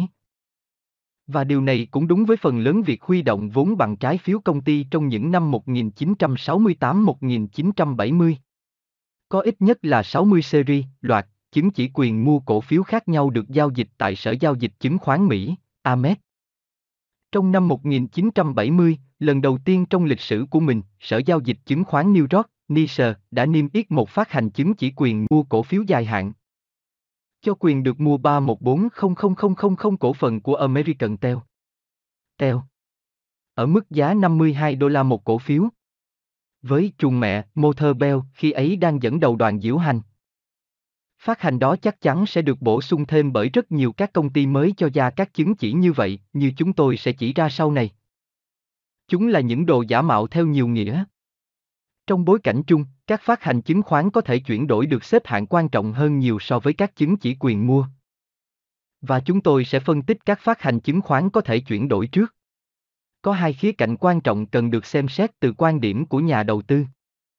Thứ nhất, các phát hành chứng khoán chuyển đổi được xếp hạng thế nào về mặt cơ hội và rủi ro đầu tư. Thứ hai, sự tồn tại của chúng có ảnh hưởng thế nào đến giá trị của các phát hành cổ phiếu thường có liên quan. Nhà đầu tư nhận được sự bảo hộ hơn hẳn đối với trái phiếu hoặc cổ phiếu ưu đãi, cộng với cơ hội được tham gia vào bất kỳ sự tăng mạnh nào về giá trị của cổ phiếu thường. Công ty phát hành thì có thể huy động được vốn ở mức lãi suất hoặc chi phí cổ tức ưu đãi vừa phải, và nếu như sự phát đạt kỳ vọng được hiện thực hóa. Nhà phát hành sẽ loại bỏ được nghĩa vụ ưu đãi bằng cách chuyển đổi nó thành cổ phiếu thường. Rõ ràng đoạn văn trên đây chắc hẳn là đã thổi phông trường hợp này ở đâu đó, bởi vì bạn không thể nào chỉ đơn thuần bằng một công cụ khéo léo lại tạo được một vụ làm ăn tốt hơn hẳn cho cả hai phía. Để đổi lấy đặc quyền chuyển đổi, nhà đầu tư thường phải từ bồ một cái gì đó quan trọng hoặc là về chất lượng, hoặc là về tỷ suất lợi tức, hoặc cả hai. Ngược lại, nếu như công ty có được tiền với chi phí thấp hơn nhờ vào tính chất chuyển đổi. Công ty đó để đổi lại cũng phải chấp nhận một phần đòi hỏi của các cổ đông thường đối với sự cải thiện giá. Về vấn đề này, có rất nhiều lập luận lắc léo được đưa ra để phản bác và ủng hộ. Kết luận an toàn nhất có thể đạt được ở đây là các phát hành chứng khoán có thể chuyển đổi. Cũng giống như bất kỳ hình thức chứng khoán nào khác, tự nó không phải là đảm bảo cho tính hấp dẫn hay không hấp dẫn. Vấn đề đó sẽ phụ thuộc vào tất cả các yếu tố xung quanh phát hành cụ thể đó. Tuy nhiên chúng ta biết là một nhóm các phát hành chứng khoán chuyển đổi được đưa ra trong giai đoạn thị trường lên giá chắc chắn là sẽ thu được các kết quả không thỏa mãn xét về tổng thể, điều không may là trong các giai đoạn lạc quan như vậy. Hầu hết các loại huy động vốn có thể chuyển đổi đã được thực hiện trong quá khứ rồi. Hậu quả tồi tệ chắc chắn sẽ là điều không tránh khỏi. Ngay từ việc xác định thời điểm, do sự suy giảm rộng khắp trên thị trường chứng khoán chắc chắn sẽ làm cho đặc quyền chuyển đổi trở nên kém hấp dẫn hơn. Và nó cũng thường đặt dấu hỏi đối với sự an toàn nền tảng của chính đợt phát hành. Để làm minh họa nhóm, chúng tôi sẽ lấy lại ví dụ được sử dụng trong lần xuất bản đầu tiên của mình về động thái giá tương đối của các chứng khoán ưu đãi chuyển đổi và không chuyển đổi được chào bán năm 1946. Năm đóng lại thị trường lên giá trước một năm khác thường bắt đầu vào 1949, xem bản 16, 1. Bản 16, 1, số liệu giá của các phát hành cổ phiếu ưu đãi mới được chào bán năm 1946. Rất khó để nêu một trình bày có tính so sánh cho các năm 1967-1970, bởi vì trong các năm đó hầu như không có các chứng khoán không chuyển đổi mới nào được chào bán song có thể dễ dàng thể hiện được là sự giảm giá trung bình của các cổ phiếu ưu đãi có thể chuyển đổi từ tháng 12 năm 1967 đến tháng 12 năm 1970 là lớn hơn so với sự giảm giá trung bình của các cổ phiếu thường xét về tổng thể, cổ phiếu thường chỉ mất giá có 5%. Ngoài ra, các chứng khoán chuyển đổi dường như cho kết quả kém hơn một chút so với các cổ phiếu ưu đãi không chuyển đổi trong giai đoạn từ tháng 12 năm 1968 đến tháng 12 năm 1970, như được nêu trong một mẫu gồm 20 phát hành thuộc loại này trong bản 16, 2. Các so sánh đó sẽ cho thấy là các chứng khoán chuyển đổi xét về tổng thể có chất lượng tương đối kém hơn với tư cách là các phát hành hạng trên. Và cũng bị ràng buộc vào các cổ phiếu thường có kết quả kém hơn so với toàn thị trường ngoại trừ giai đoạn có sự tăng giá đột ngột mang tính đầu cơ. Các nhận xét này tất nhiên là không áp dụng cho tất cả các phát hành chứng khoán chuyển đổi. Trong năm 1968, và đặc biệt là năm 1969. Một số lượng khá lớn các công ty mạnh đã sử dụng các phát hành chuyển đổi để chống lại mức lãi suất cao một cách bất thường ngay cả đối với các trái phiếu có chất lượng hạng nhất. Song điều đáng lưu ý là trong mẫu 20 cổ phiếu ưu đãi chuyển đổi của chúng tôi, chỉ có một cổ phiếu cho thấy sự tăng giá. Còn 14 cổ phiếu thì bị mất giá tồi tệ, bản 16, 2, số liệu giá của các cổ phiếu ưu đãi, cổ phiếu thường và chứng chỉ quyền mua, Tháng tháng 12 năm 1970 so với tháng 12 năm 1968, dựa trên các mẫu ngẫu nhiên, mỗi mẫu có 20 chứng khoán. Chỉ số tổng hợp 500 cổ phiếu thường của Standard Poor's giảm 11. 3%. Kết luận được rút ra từ các con số này là các phát hành chứng khoán chuyển đổi tự nó không phải là kém được ưa chuộng hơn so với các chứng khoán không chuyển đổi. Với mọi điều kiện khác là như nhau thì điều ngược lại mới đúng. Song chúng ta đã nhìn thấy một cách rõ ràng là các điều kiện khác trong thực tế là không như nhau. Và việc bổ sung thêm đặc quyền chuyển đổi thường và nói chung là để lộ ra việc không có một chất lượng đầu tư đích thực đối với phát hành đó. Tất nhiên, đúng là một cổ phiếu ưu đãi chuyển đổi thì an toàn hơn so với cổ phiếu thường của cùng một công ty. Điều đó nói lên là cổ phiếu ưu đãi chuyển đổi bị rủi ro ít hơn về sự mất tiền gốc. Do đó, những ai mua chứng khoán chuyển đổi mới thay vì cổ phiếu thường tương ứng sẽ là có lý xét theo lý do đó. Song trong hầu hết các trường hợp, cổ phiếu thường có lẽ không phải là một món để mua vào đầu tiên một cách thông minh tại mức giá chiếm ưu thế. Và việc thay thế bằng các cổ phiếu ưu đãi chuyển đổi cũng không cải thiện được tình hình một cách đáng kể. Hơn thế, rất nhiều vụ mua chứng khoán chuyển đổi được thực hiện bởi các nhà đầu tư không có mối quan tâm đặc biệt hoặc tin tưởng vào cổ phiếu thường. Tức là họ không bao giờ nghĩ đến việc mua cổ phiếu thường vào lúc đó, song họ bị cám dỗ bởi cái trông có vẻ như là sự kết hợp hoàn hảo của quyền được chi trả trước cộng với đặc quyền chuyển đổi sát với thị trường hiện tại. Trong nhiều trường hợp, sự kết hợp này cho kết quả khá tốt, song số liệu thống kê dường như lại cho thấy là nhiều khả năng cái đó lại là một cạm bẫy nguy hiểm. Liên quan đến việc sở hữu các chứng khoán chuyển đổi, có một vấn đề đặc biệt mà hầu hết các nhà đầu tư không nghĩ tới. Ngay cả khi lợi nhuận xuất hiện, nó cũng đưa đến một tình thế tiến thoái lưỡng nan. Liệu người giữ chứng khoán có nên bán ra khi có sự tăng giá nhỏ, liệu anh ta có nên giữ tiếp để chờ tăng giá cao hơn, nếu chứng khoán phát hành bị thu hồi, mua lại, như thường xảy ra khi cổ phiếu thường lên giá đáng kể? Liệu anh ta nên bán ra hay là chuyển đổi nó thành cổ phiếu thường để giữ? Hãy cho phép chúng tôi thảo luận bằng những con số cụ thể. Bạn mua một trái phiếu 6% ở mức giá 100 đô la, có thể chuyển đổi thành cổ phiếu ở mức giá 25 đô la, có nghĩa là ở mức 40 cổ phiếu cho mỗi một trái phiếu 1.000 đô la.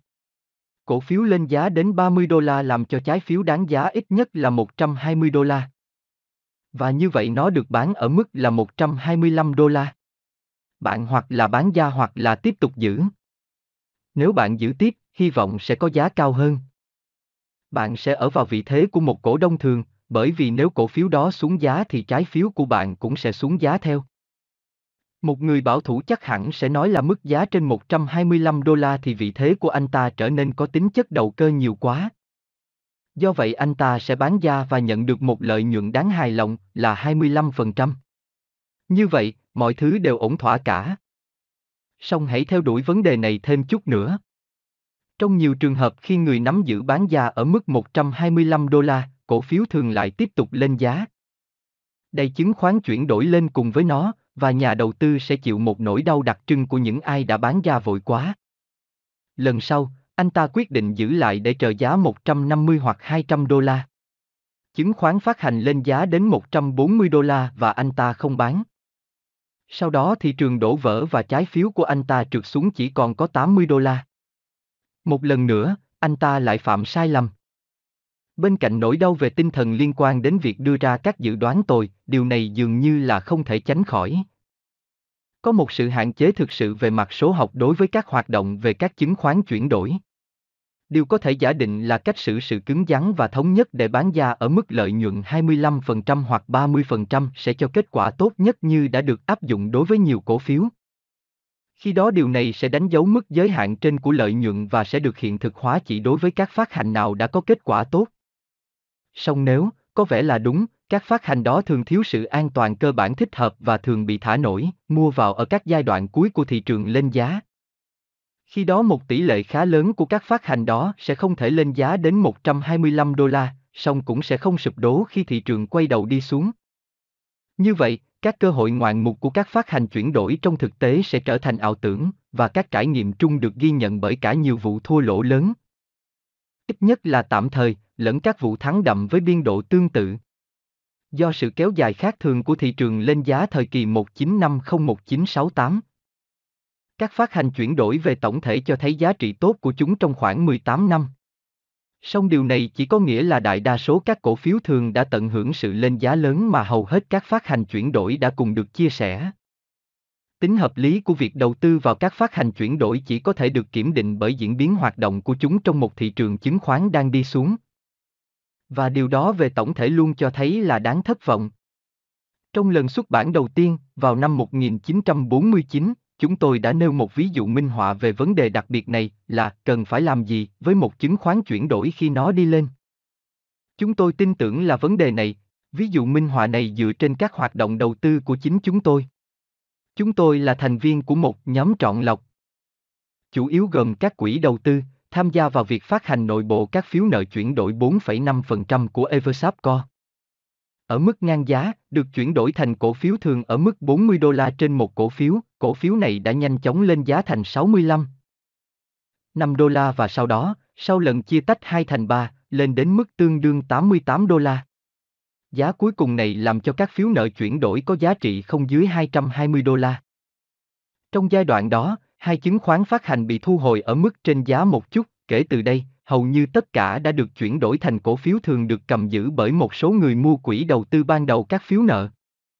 Giá bắt đầu đột ngột sụt giảm mạnh, và vào tháng 3 năm 1948, chứng khoán này được bán ở mức thấp tới 7,375 đô la. Giá này thể hiện các phát hành phiếu nợ có giá trị chỉ còn có 27 đô la, tức là mất tới 75% giá ban đầu thay vì một lợi nhuận trên 100%.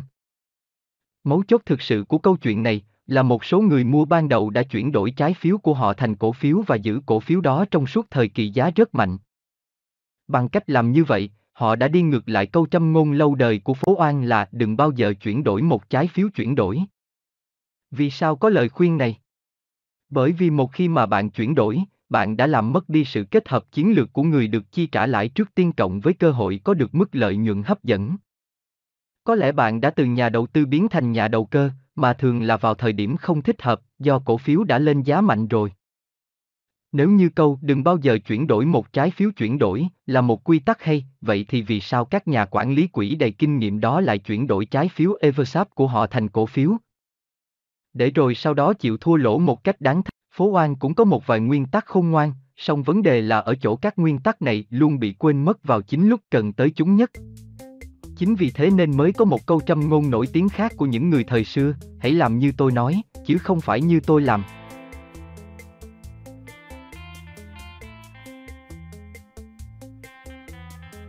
Quan điểm chung của chúng tôi về các phát hành chứng khoán chuyển đổi mới do vậy là mang tính hoài nghi. Chúng tôi muốn nói ở đây, cũng như trong các nhận xét tương tự khác, là nhà đầu tư cần suy nghĩ nhiều hơn hai lần trước khi anh ta mua vào các phát hành chứng khoán chuyển đổi. Sau khi xem xét kỹ lưỡng như vậy, anh ta có thể thấy là một số chào bán đặc biệt là quá hấp dẫn để có thể từ chối.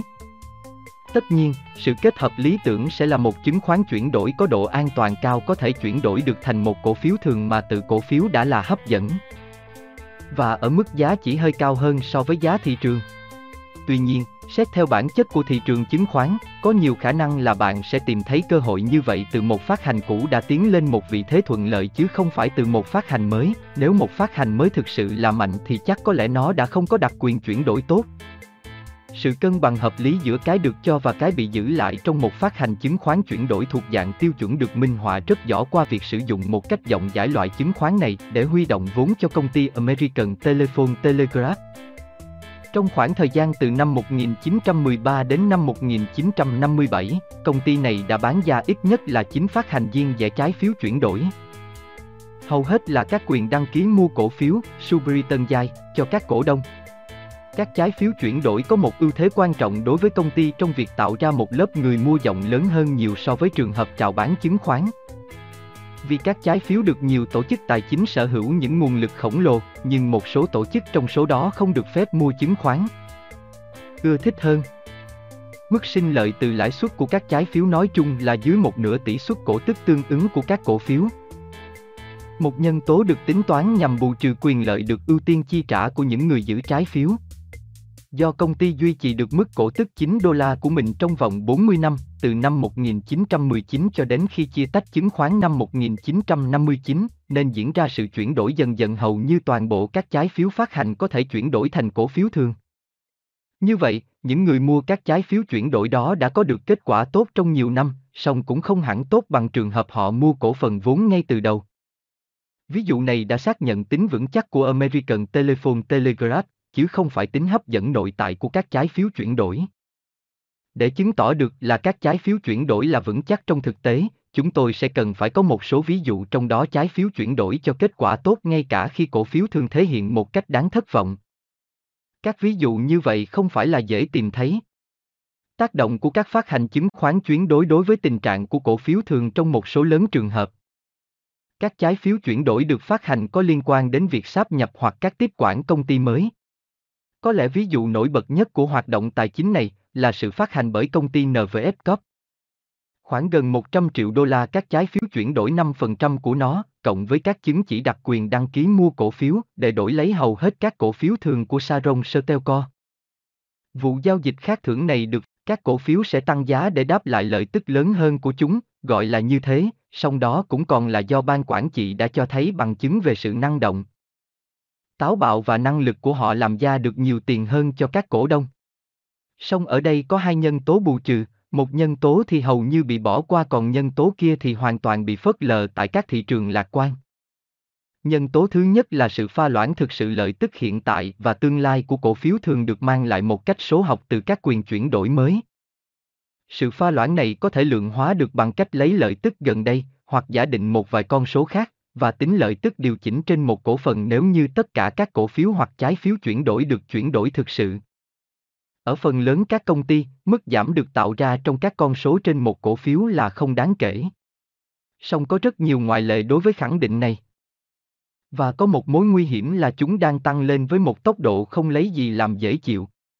Các tổ hợp công ty, conglomerate, bành trướng nhanh chóng là những kẻ thực hiện chủ yếu trò lừa phỉnh chuyển đổi này. Trong bản 16, 3, chúng tôi liệt kê bay công ty có số lượng lớn các cổ phiếu được phát hành với quyền chuyển đổi hoặc kèm các chứng chỉ đặc quyền chuyển đổi. Sự hoán đối từ cổ phiếu thường sang cổ phiếu ưu đãi trong nhiều thập kỷ, trước năm 1956, các cổ phiếu thường đã có mức hoa lợi lớn hơn so với cổ phiếu ưu đãi của cùng công ty. Điều này đặc biệt đúng nếu như cổ phiếu ưu đãi có đặc quyền chuyển đổi sát với thị trường. Còn hiện nay thì nói chung điều ngược lại mới là đúng. Kết quả là có một số lượng đáng kể các cổ phiếu ưu đãi chuyển đổi rõ ràng là hấp dẫn hơn so với các cổ phiếu thường có liên quan.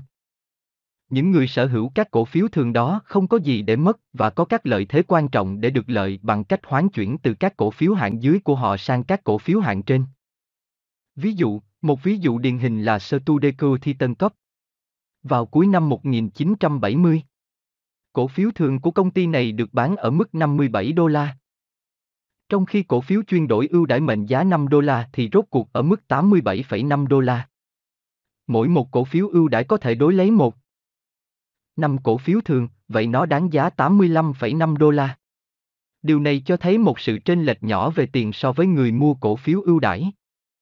Song cổ tức được chi trả đối với cổ phiếu thường ở mức 1,20 đô la một năm, tức là 1,80 đô la cho 1,5 cổ phiếu.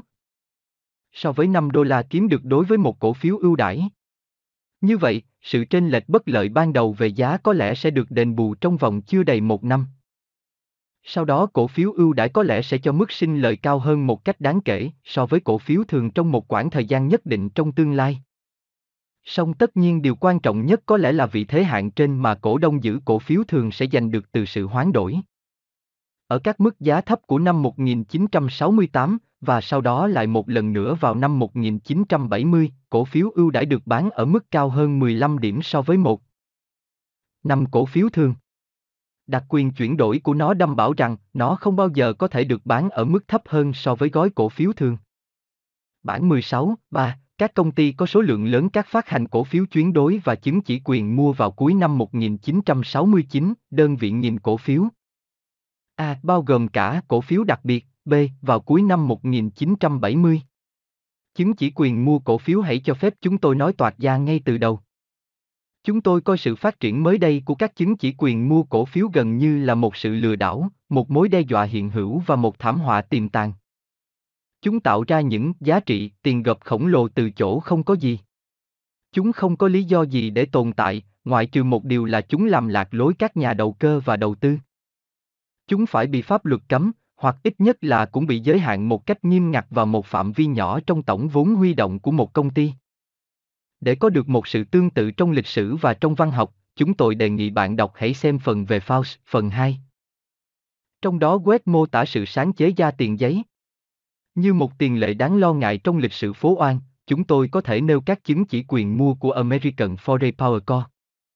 Công ty này vào năm 1929 có giá trị thị trường được định giá trên 1 tỷ đô la, mặc dù con số này chỉ xuất hiện trong chú giải cho bản cân đối của công ty. Đến năm 1932, 1 tỷ đô la này có lại còn có 8 triệu đô la, và vào năm 1952, các chứng chỉ quyền mua đã bị quét sạch trong sự tái vốn hóa của công ty. Mặc dù công ty vẫn còn có khả năng thanh toán. Ban đầu, các chứng chỉ quyền mua bán cổ phiếu thỉnh thoảng được gắn với các phát hành trái phiếu và thường tương đương với một đặc quyền chuyển đổi bộ phận. Chúng không đáng kể về số lượng và do đó không gây hại gì. Việc sử dụng chúng được mở rộng vào cuối những năm 1920, cùng với nhiều sự lạm dụng tài chính khác, song chúng đã tuột khỏi tầm nhìn trong nhiều năm kể từ đó trở đi. Chúng chắc hẳn là sẽ quay trở lại, giống như những đồng xu tồi tệ, và kể từ năm 1967 chúng lại trở thành các công cụ tài chính quen thuộc. Thực vậy, một quy trình tiêu chuẩn đã được xây dựng đối với việc huy động vốn cho các kinh doanh mạo hiểm mới về bất động sản. Các chi nhánh của các ngân hàng lớn, bằng cách bán ra các đơn vị có số lượng bằng số cổ phiếu thường và chứng chỉ quyền mua để mua cổ phiếu thường bổ sung tại cùng một mức giá. Ví dụ, năm 1971, công ty Clever Duty Investor đã bán 2,5 triệu tổ hợp như vậy của các cổ phiếu thường, tức là các cổ phần có lãi thụ hưởng và các chứng chỉ quyền mua. Với giá 20 đô la một đơn vị. Hãy cho phép chúng tôi xem xét một chút cái gì thực sự nằm sau sự sắp đặt tài chính này.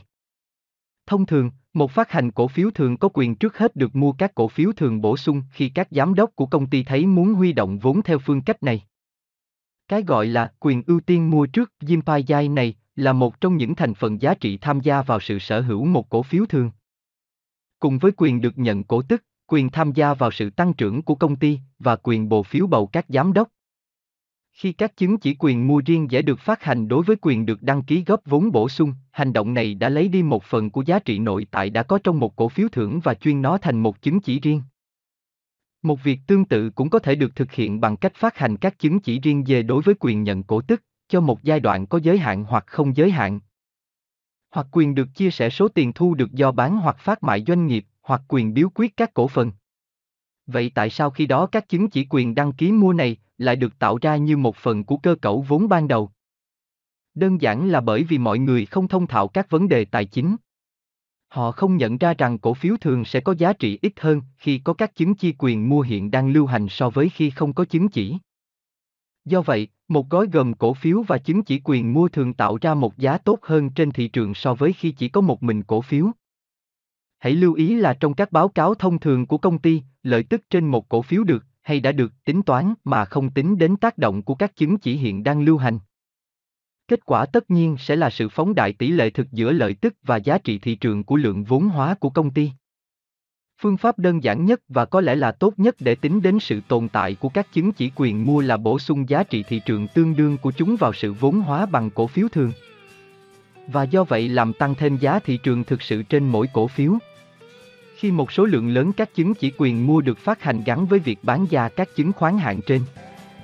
Điều thường được làm là thực hiện điều chỉnh bằng cách giả định rằng số tiền để chi trả cổ phiếu được sử dụng để rút về các trái phiếu hoặc cổ phiếu ưu đãi có liên quan. Phương pháp này không tính một cách thỏa đáng đến giá trị trên giá của một chứng chỉ quyền mua ở trên mức giá trị có thể thực hiện. Trong bản 16, 4, chúng tôi so sánh ảnh hưởng của hai phương pháp tính này trong trường hợp của công ty National General Corp. Trong năm 1970, liệu rằng chính công ty có kiếm được một lợi thế nào từ việc tạo ra các chứng chỉ quyền mua đó, theo cái nghĩa là các chứng chỉ quyền mua đảm bảo cho công ty bằng một cách nào đó có thể nhận được vốn bổ sung mỗi khi cần tuyệt nhiên không. Thông thường, không có bằng cách đó cung cấp vốn mới cho công ty trước khi các chứng chỉ quyền mua hết hạn. Trong khi đó, nếu công ty muốn huy động vốn cổ phiếu thường bổ sung thì công ty phải cung ứng các cổ phiếu cho các cổ đông của mình theo cách thông thường. Có nghĩa là ở mức nào đó dưới giá thị trường đang thịnh hành. Các chứng chỉ quyền mua không giúp được gì trong hoạt động đó. Chúng chỉ làm cho tình hình phức tạp hơn bằng cách thường xuyên yêu cầu xem xét hạ xuống giá đăng ký của chúng. Một lần nữa, Chúng tôi quả quyết là việc phát hành rất nhiều chứng chỉ quyền mua chẳng phục vụ cho mục đích nào cả, ngoài việc tạo ra các giá trị thị trường ảo. Bản 16, 4, tính toán, giá thị trường thực và tỷ số giá lợi tức đã điều chỉnh của một cổ phiếu thường với một số lượng lớn chứng chỉ quyền mua đang lưu hành. Lưu ý là sau khi trừ các chi phí đặc biệt, tác động trong tính toán của công ty là làm tăng lợi tức trên một cổ phần và làm giảm tỷ số PE.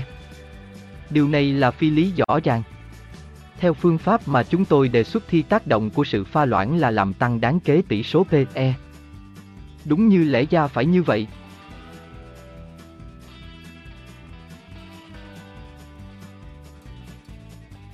Đồng tiền giấy mà West đã quen dùng vào lúc ông viết tác phẩm Faust của mình là đồng A, Signa, Asinac, Pháp khét tiếng đã từng được chào đón như một phát kiến kỳ diệu.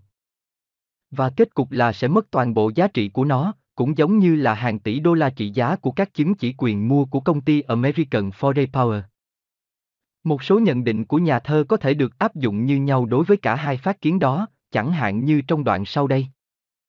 Faust, Chí tưởng tượng ngay cả khi bay bổng nhất cố gắng hết sức, song cũng không thể hiểu nổi. Mephiston, nhà sáng chế nếu ai đó cần tiền thì các nhà môi giới đã sẵn sàng đứng cạnh. Anh he, tờ giấy kỳ diệu. Đoạn tái bút có tính thực dụng tội lỗi của chứng chỉ quyền mua là ở chỗ nó đã được sinh ra. Một khi đã sinh ra, chúng vận hành như các dạng chứng khoán khác, và tạo ra cả các cơ hội về lợi nhuận lẫn thua lỗ. Hầu như tất cả các chứng chỉ quyền mua mới hơn, đều có một khoảng thời gian giới hạn, thường là từ 5 đến 10 năm. Các chứng chỉ quyền mua cũ hơn thì thường là vô thời hạn, và chúng thường là có lịch sử về giá rất quyến rũ trong nhiều năm. Ví dụ, sổ sách ghi chép cho thấy là các chứng chỉ quyền mua của công ty Chi Continental Corp đã xuất hiện từ năm 1929, được bán ở mức giá rất thấp là 1,32 đô la mỗi cái vào thời điểm đấy của cuộc suy thoái. Từ trạng thái thấp đó, Giá của các chứng chỉ đặc quyền đã tăng lên mức cao ngất là 75,75 đô la vào năm 1969, một sự tăng giá phi thường khoảng 242.000%, các chứng chỉ quyền mua khi đó được bán ở mức cao hơn nhiều so với chính các cổ phiếu. Đây là một kiểu sự việc đã xảy ra tại phố Oan thông qua các phát triển kỹ thuật, kiều như chia tách chứng khoán. Một ví dụ gần đây được cung cấp bởi các chứng chỉ quyền mua của Liên tên cô vào. Các chứng chỉ này tăng giá trong nửa đầu năm 1971 từ 2 5 đô la lên 12,5 đô la, và rồi sau đó lại rơi tụt xuống 4 đô la. Không nghi ngờ gì, các hoạt động không ngoan thỉnh thoảng có thể được tiến hành đối với các chứng chỉ quyền mua. Song đây là vấn đề quá ư kỹ thuật để phân tích ở đây. Chúng tôi có thể nói rằng các chứng chỉ quyền mua thường được bán với giá tương đối cao hơn so với các thành phần thị trường tương ứng có liên quan đến đặc quyền chuyển đổi của các trái phiếu hoặc cổ phiếu ưu đãi. Xét trong phạm vi đó, có một lập luận vững chãi về việc bán các trái phiếu có kèm theo chứng chỉ quyền mua thay vì việc tạo ra một nhân tố làm loãng tương đương bằng một phát hành chứng khoán chuyển đổi. Nếu như tổng số chứng chỉ quyền mua là tương đối nhỏ thì không cần thiết phải xem xét khía cạnh lý thuyết của nó một cách quá nghiêm túc. Nếu như phát hành chứng chỉ quyền mua là khá lớn so với chứng khoán đang lưu hành, thì có lẽ điều đó sẽ cho thấy là công ty hiện đang có sự huy động vốn hạn trên một cách mất cân đối. Thay vào đó, công ty cần phải bán cổ phiếu thường bổ sung. Như vậy, mục tiêu chính cuộc tấn công của chúng tôi vào các chứng chỉ quyền mua như một kỹ xảo tài chính không phải là để lên án việc sử dụng chúng gắn với các phát hành trái phiếu có quy mô vừa phải mà để tranh luận chống lại việc tạo ra một cách bừa bãi các vật quái dị, tiền giấy thuộc loại này.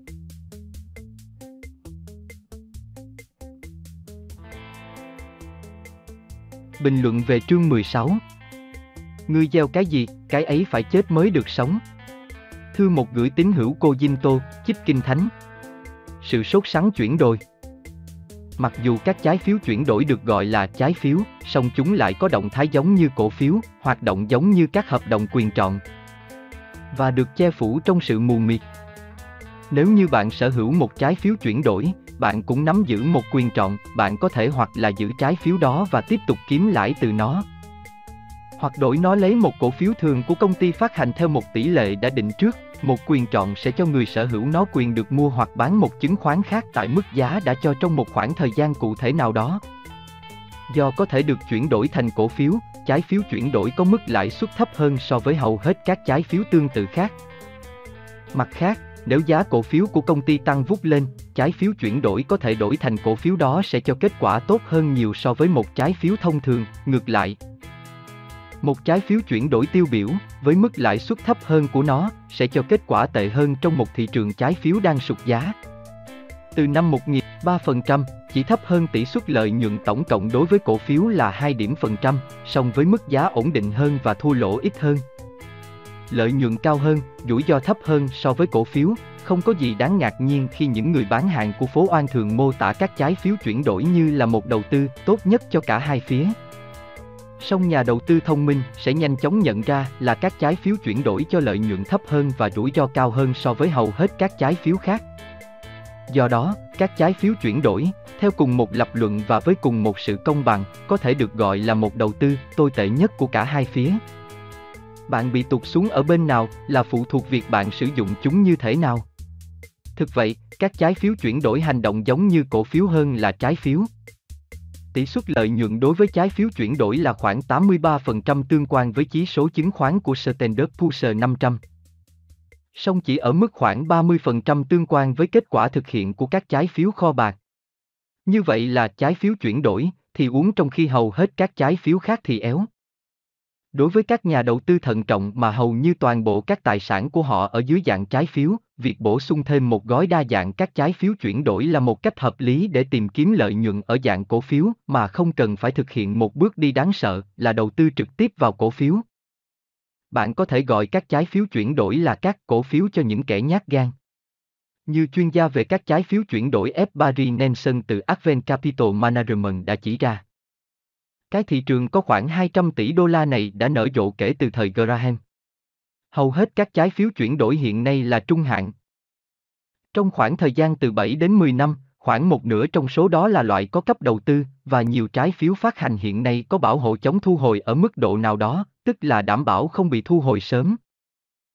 Và đa dạng hóa sẽ là không thực tế trừ phi bạn có số tiền lớn hơn hẳn 100.000 đô la để đầu tư chỉ vào khu vực này không thôi. May thay, nhà đầu tư thông minh ngày nay có thể nhờ cậy một cách thuận lợi vào việc mua một quỹ trái phiếu chuyển đổi chi phí thấp.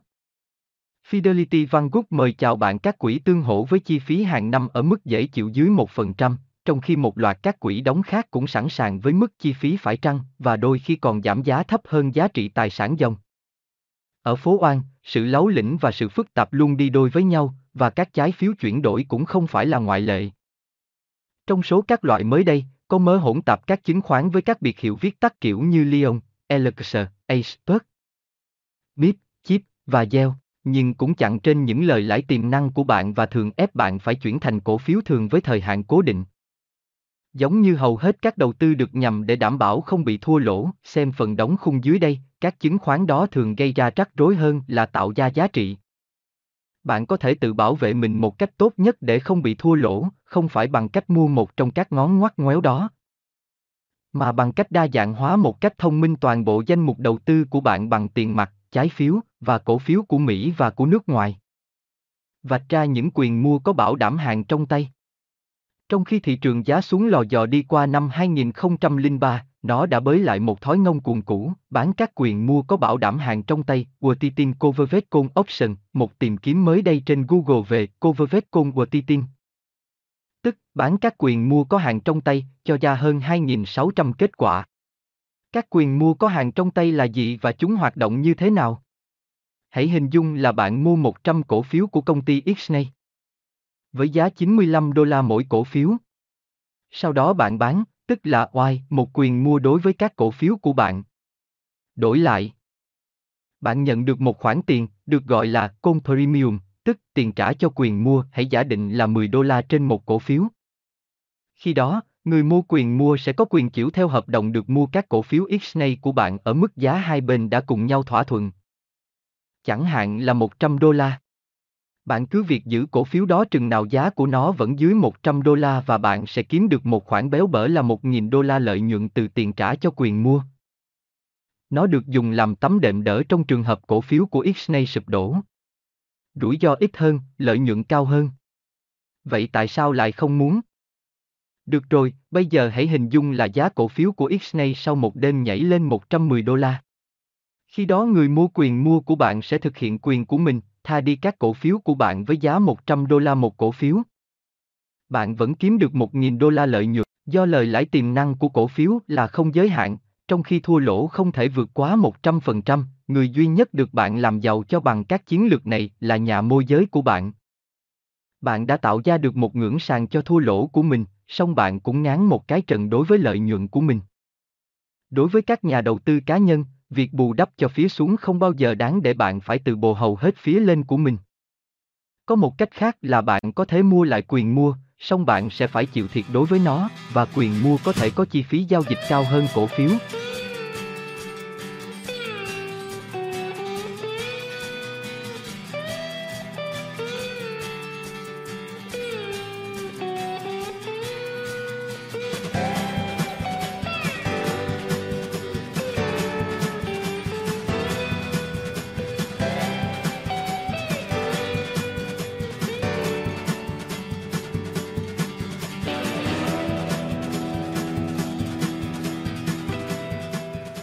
Bạn đang nghe quyển sách Nhà đầu tư thông minh trên kênh Kỹ năng kế toán.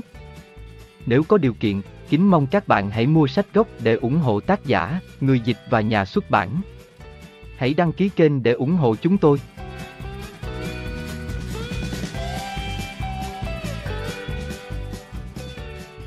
Chương 17 Bốn bệnh án cực kỳ bổ ích từ cực kỳ ở tiêu đề trên đây là một dạng chơi chữ, bởi các bệnh án đó cho thấy các thái cực thuộc các dạng rất khác nhau đã diễn ra tại phố Oan trong những năm gần đây. Chúng cho bài học và những lời cảnh báo nghiêm khắc đối với bất cứ ai có mối quan hệ nghiêm túc với thế giới của các cổ phiếu và trái phiếu. Không chỉ cho các nhà đầu tư và đầu cơ bình thường, mà còn cho cả những người chuyên nghiệp, nhà phân tích chứng khoán, nhà quản lý quỹ, nhà quản trị tài khoản ủy thác, và thậm chí cả các chủ ngân hàng cho các công ty vay tiền. Có 4 công ty sẽ được xem xét và những thái cực khác nhau mà các công ty đó minh họa là Pensenchoco, đường sắt. Một ví dụ cực đoan về việc bỏ qua các tín hiệu cảnh báo sơ đẳng nhất về sự yếu kém tài chính. Bởi tất cả những người nắm giữ trái phiếu hoặc cổ phiếu của hệ thống này dưới sự giám sát của họ. Một mức giá thị trường cao một cách điên rồ đối với chứng khoán của một công ty khổng lồ đang lung lay liên tên cô vào in. Một ví dụ cực đoan về việc xây dựng đế chế một cách nhanh chóng và không bền vững, mà sự sụp đổ cuối cùng hầu như đã được đảm bảo chắc chắn. Song lại được giúp đỡ bởi sự cho vay tiền không phân biệt của hai ngân hàng. NVS Corp Một ví dụ cực đoan về tiếp quản công ty. Trong đó một công ty nhỏ đã hấp thụ một công ty khác lớn gấp 7 lần nó về quy mô, do vậy đã phải chịu những khoản nợ khổng lồ và phải sử dụng một số mưu mẹo kế toán gây sửng sốt. À, Enterprise Một ví dụ cực đoan về sự huy động vốn bằng chứng khoán phát hành gia công chúng của một công ty nhỏ. Giá trị của công ty này chỉ dựa trên cụm từ thần diệu nhượng quyền thương mại và không có gì khác ngoài điều đó. Được tài trợ bởi các công ty buôn bán chứng khoán lớn. Phá sản đã xảy ra trong vòng 2 năm kể từ khi bán ra chứng khoán và sự tăng gấp đôi của mức giá đã được thổi phồng ngay từ đầu tại một thị trường chứng khoán bất cần. Trường hợp của Penn Central đây là công ty đường sắt lớn nhất nước xét về tài sản và doanh số tổng cộng. Sự phá sản của công ty này năm 1970 đã làm chấn động cả thế giới tài chính. Công ty đã không chi trả đúng hạn hầu hết các trái phiếu phát hành của mình và có nguy cơ phải từ bỏ hầu như toàn bộ các hoạt động của mình. Giá các chứng khoán của công ty đã sụt thê thảm, cổ phiếu thường đã suy sụp từ mức cao 86,5 đô la chỉ mới năm 1968 xuống chỉ còn 5. 5 đô la vào năm 1970, dường như chẳng còn mấy nghi ngờ là các cổ phiếu này sẽ bị quét sạch trong một cuộc tái tổ chức. Quan điểm cơ bản của chúng tôi là việc áp dụng các quy tắc phân tích chứng khoán đơn giản nhất và các tiêu chí đầu tư hợp lý đơn giản nhất cũng có thể cho thấy sự yếu kém nền tảng của hệ thống Penn Central từ lâu trước khi nó phá sản. Chắc hẳn là trong năm 1968, khi các cổ phiếu được bán ở mức giá cao kỷ lục của chúng như vào thời kỳ sau năm 1929, và khi mà hầu hết các phát hành trái phiếu của công ty đều có thể được giao dịch ở mức giá ngang với các trái phiếu nợ có độ an toàn cao của các công ty tiện ích công cộng với cùng một tỷ suất lợi tức. Các nhận xét sau đây sắp xếp theo thứ tự về tầm quan trọng. Một trong cuốn hướng dẫn trái phiếu của SP, chi phí lãi của hệ thống đó được lợi nhuận bù đắp ở mức 1. 91 lần trong năm 1967 và 1,98 lần trong năm 1968. Mức bù đắp tối thiểu được đề xuất đối với các trái phiếu của ngành đường sắt trong giáo trình phân tích chứng khoán của chúng tôi là 5 lần trước thuế thu nhập và 2. 9 lần sau thuế thu nhập ở mức tỷ suất thông thường. Với những gì chúng ta đã biết, tính xác thực của các tiêu chí này chưa hề bao giờ bị đặt dấu hỏi bởi bất kỳ chuyên gia đầu tư nào. Dựa trên cơ sở các yêu cầu đối với lợi tức sau thuế của chúng tôi, Penn không đạt được yêu cầu về an toàn. Song yêu cầu lợi tức sau thuế của chúng tôi lại dựa trên tỷ lệ trước thuế là 5 lần, với thuế thu nhập thường xuyên bị khấu trừ sau lãi của trái phiếu. Trong trường hợp của Penn Central, công ty này đã không đóng thuế thu nhập gì đáng kể trong suốt 11 năm đã qua. Do vậy, lợi nhuận bù đắp các chi phí lãi trước thuế của công ty là nhỏ hơn 2 lần, một con số hoàn toàn không thỏa đáng so với yêu cầu thận trọng của chúng tôi là 5 lần. Hai, việc công ty đã không đóng thuế thu nhập trong một giai đoạn dài như vậy sẽ phải làm dấy lên những câu hỏi nghiêm túc về tính xác thực của lợi nhuận được báo cáo của công ty. 3. Các trái phiếu của hệ thống Penn Central lẽ ra có thể được chuyển đổi vào năm 1968 và năm 1969, mà không phải hy sinh gì về giá hoặc lợi nhuận. Thành các phát hành chứng khoán được bảo đảm tốt hơn rất nhiều. Chẳng hạn, trong năm 1969, trái phiếu Pennsylvania GR4 năm một bộ phận của Penn Central đến kỳ hạn vào năm 1994 có giá từ 61 đô la đến 74,5 đô la, trong khi trái phiếu Pennsylvania Electric Co. 4,375 đáo hạn vào năm 1994, có giá từ 64,25 đô la đến 72,25 đô la. Công ty tiện ích công cộng đã có mức lợi nhuận trước thuế gấp chi phí lãi 4. Hai lần trong năm 1968 so với chỉ có 1,98 lần của hệ thống Penn Central. Trong năm 1969, các chỉ số so sánh của Penn Central còn tiếp tục trở nên tồi tệ hơn. Việc chuyển đổi kiểu như thế này rõ ràng là được cần đến, và đó có lẽ sẽ là cái phao cứu hộ cho những người nắm giữ trái phiếu của Penn Central vào cuối năm 1970. Trái phiếu 4,25 của đường sắt đã bị vỡ nợ và chỉ bán được 18,5 đô la, trong khi trái phiếu 4,37 năm của tiện ích công cộng được đóng cửa ở mức 66 5 đô la. 4. Lợi nhuận báo cáo của Penn Central là 3,80 đô la trên một cổ phần trong năm 1968, mà mức giá của nó cao đến 86 5 đô la trong năm đó là gấp 24 mức lợi nhuận như vậy. Song bất kỳ nhà phân tích thành thạo nào chắc cũng đều băn khoăn là các lợi nhuận theo kiểu đó, thực đến mức khi được báo cáo mà không cần phải đóng bất kỳ một thuế thu nhập nào kể từ đó trở đi. 5. Đối với năm 1966, công ty mới được sáp nhập đã báo cáo mức lợi tức là 6,80 đô la trên một cổ phiếu. Để phản ánh điều đó thì cổ phiếu thường của nó sau đó đã tăng giá đến mức đỉnh là 86 5 đô la. Đây là sự định giá của trên 2 tỷ đô la đối với vốn cổ đông.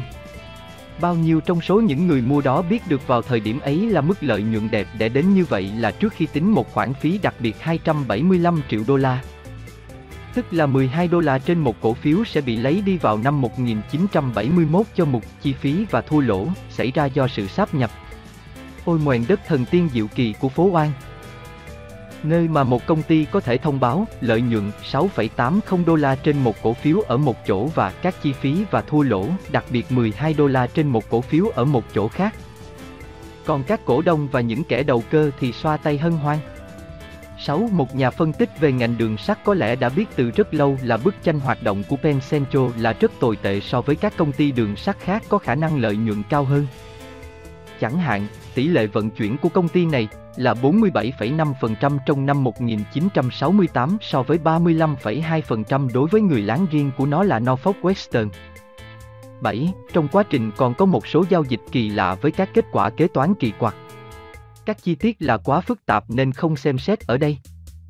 Kết luận Việc liệu một ban lãnh đạo tốt hơn có thể cứu được sự phá sản của Penn Central hay không là điều có thể tranh luận. Song không còn một chút nghi ngờ nào nữa là không còn một trái phiếu hoặc cổ phiếu nào của hệ thống Tencentro có thể còn tồn tại được sau năm 1968 trong bất kỳ tài khoản chứng khoán nào được canh chừng bởi các nhà phân tích chứng khoán có trình độ. Các nhà quản lý quỹ, các giới chức có trách nhiệm, hoặc nhà tư vấn đầu tư. Bài học, các nhà phân tích chứng khoán cần phải thực hiện công việc cơ bản của mình trước khi họ nghiên cứu các động thái thị trường chứng khoán. Hãy chăm chú nhìn vào các viên bi pha lê, hãy thực hiện các phép tính toán cẩn thận, hoặc hãy thực hiện các chuyến đi thực địa chịu mọi phí tổn. Liên tên cô vào in.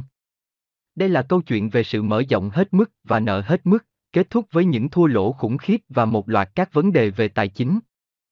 Như thường xảy ra trong những trường hợp như thế này, một cậu con cưng, hay là một thiên tài trẻ tuổi, chịu trách nhiệm chính đối với việc tạo nên toàn bộ đế chế cũng như sự sụp đổ nhục nhã của nó.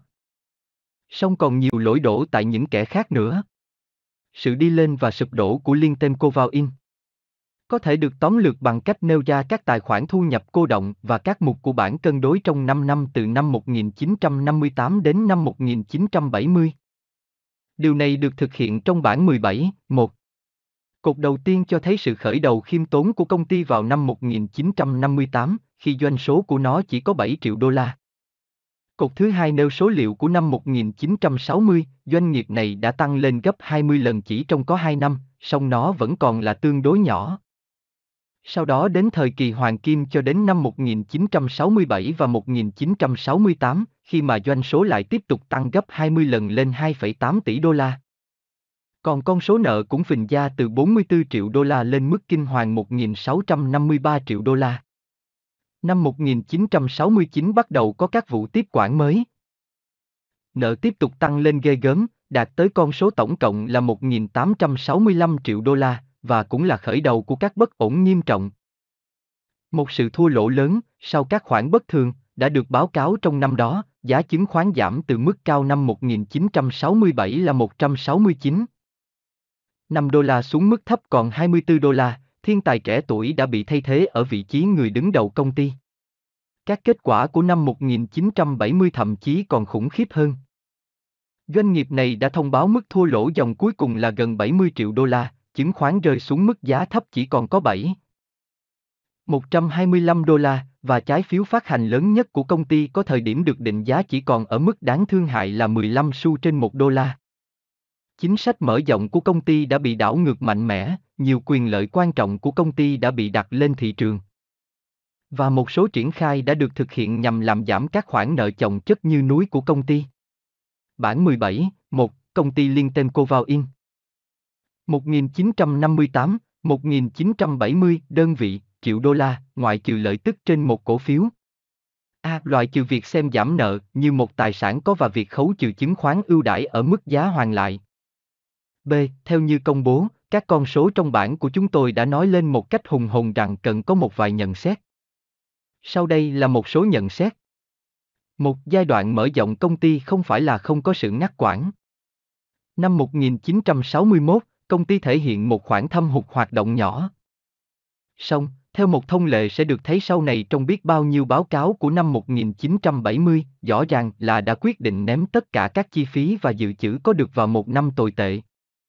Các khoản này lên đến khoảng 13 triệu đô la, lớn hơn cả lợi nhuận dòng của 3 năm trước đó cộng lại. Bây giờ thì công ty đã sẵn sàng để thể hiện lợi nhuận kỷ lục vào năm 1962. VV2 Vào cuối năm 1966, các tài sản hữu hình dòng được nêu là 7,66 đô la trên một cổ phiếu thường, đã được điều chỉnh đối với chia tách đổi 2 lấy 3. Như vậy giá thị trường trong năm 1967 đạt tới mức gấp 22 lần giá trị tài sản có được báo cáo của công ty tại thời điểm đó.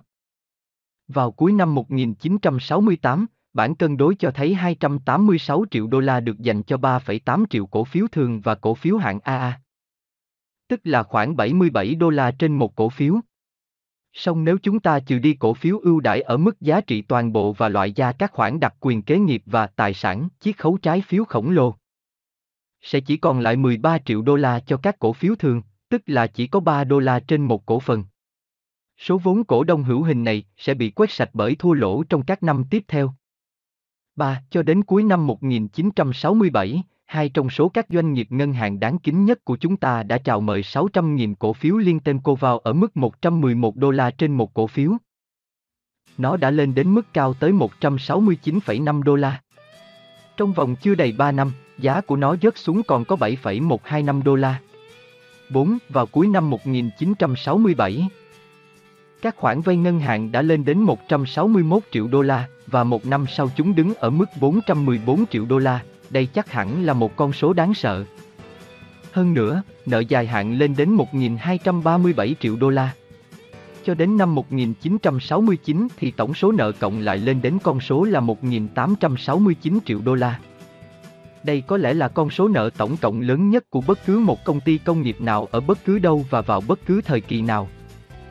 Chỉ ngoại trừ trường hợp duy nhất không thể vượt qua của công ty Standard Oil từ bang New Jersey.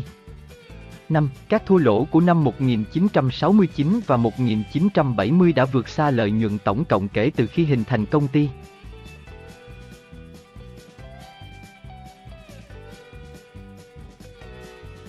Bài học Câu hỏi đầu tiên xuất hiện trong đầu ta từ câu chuyện của Liên Tem Koval là làm sao mà các chủ ngân hàng thương mại lại có thể bị thuyết phục để cho công ty này vay những khoản tiền khổng lồ như vậy trong giai đoạn mà công ty đang mở rộng.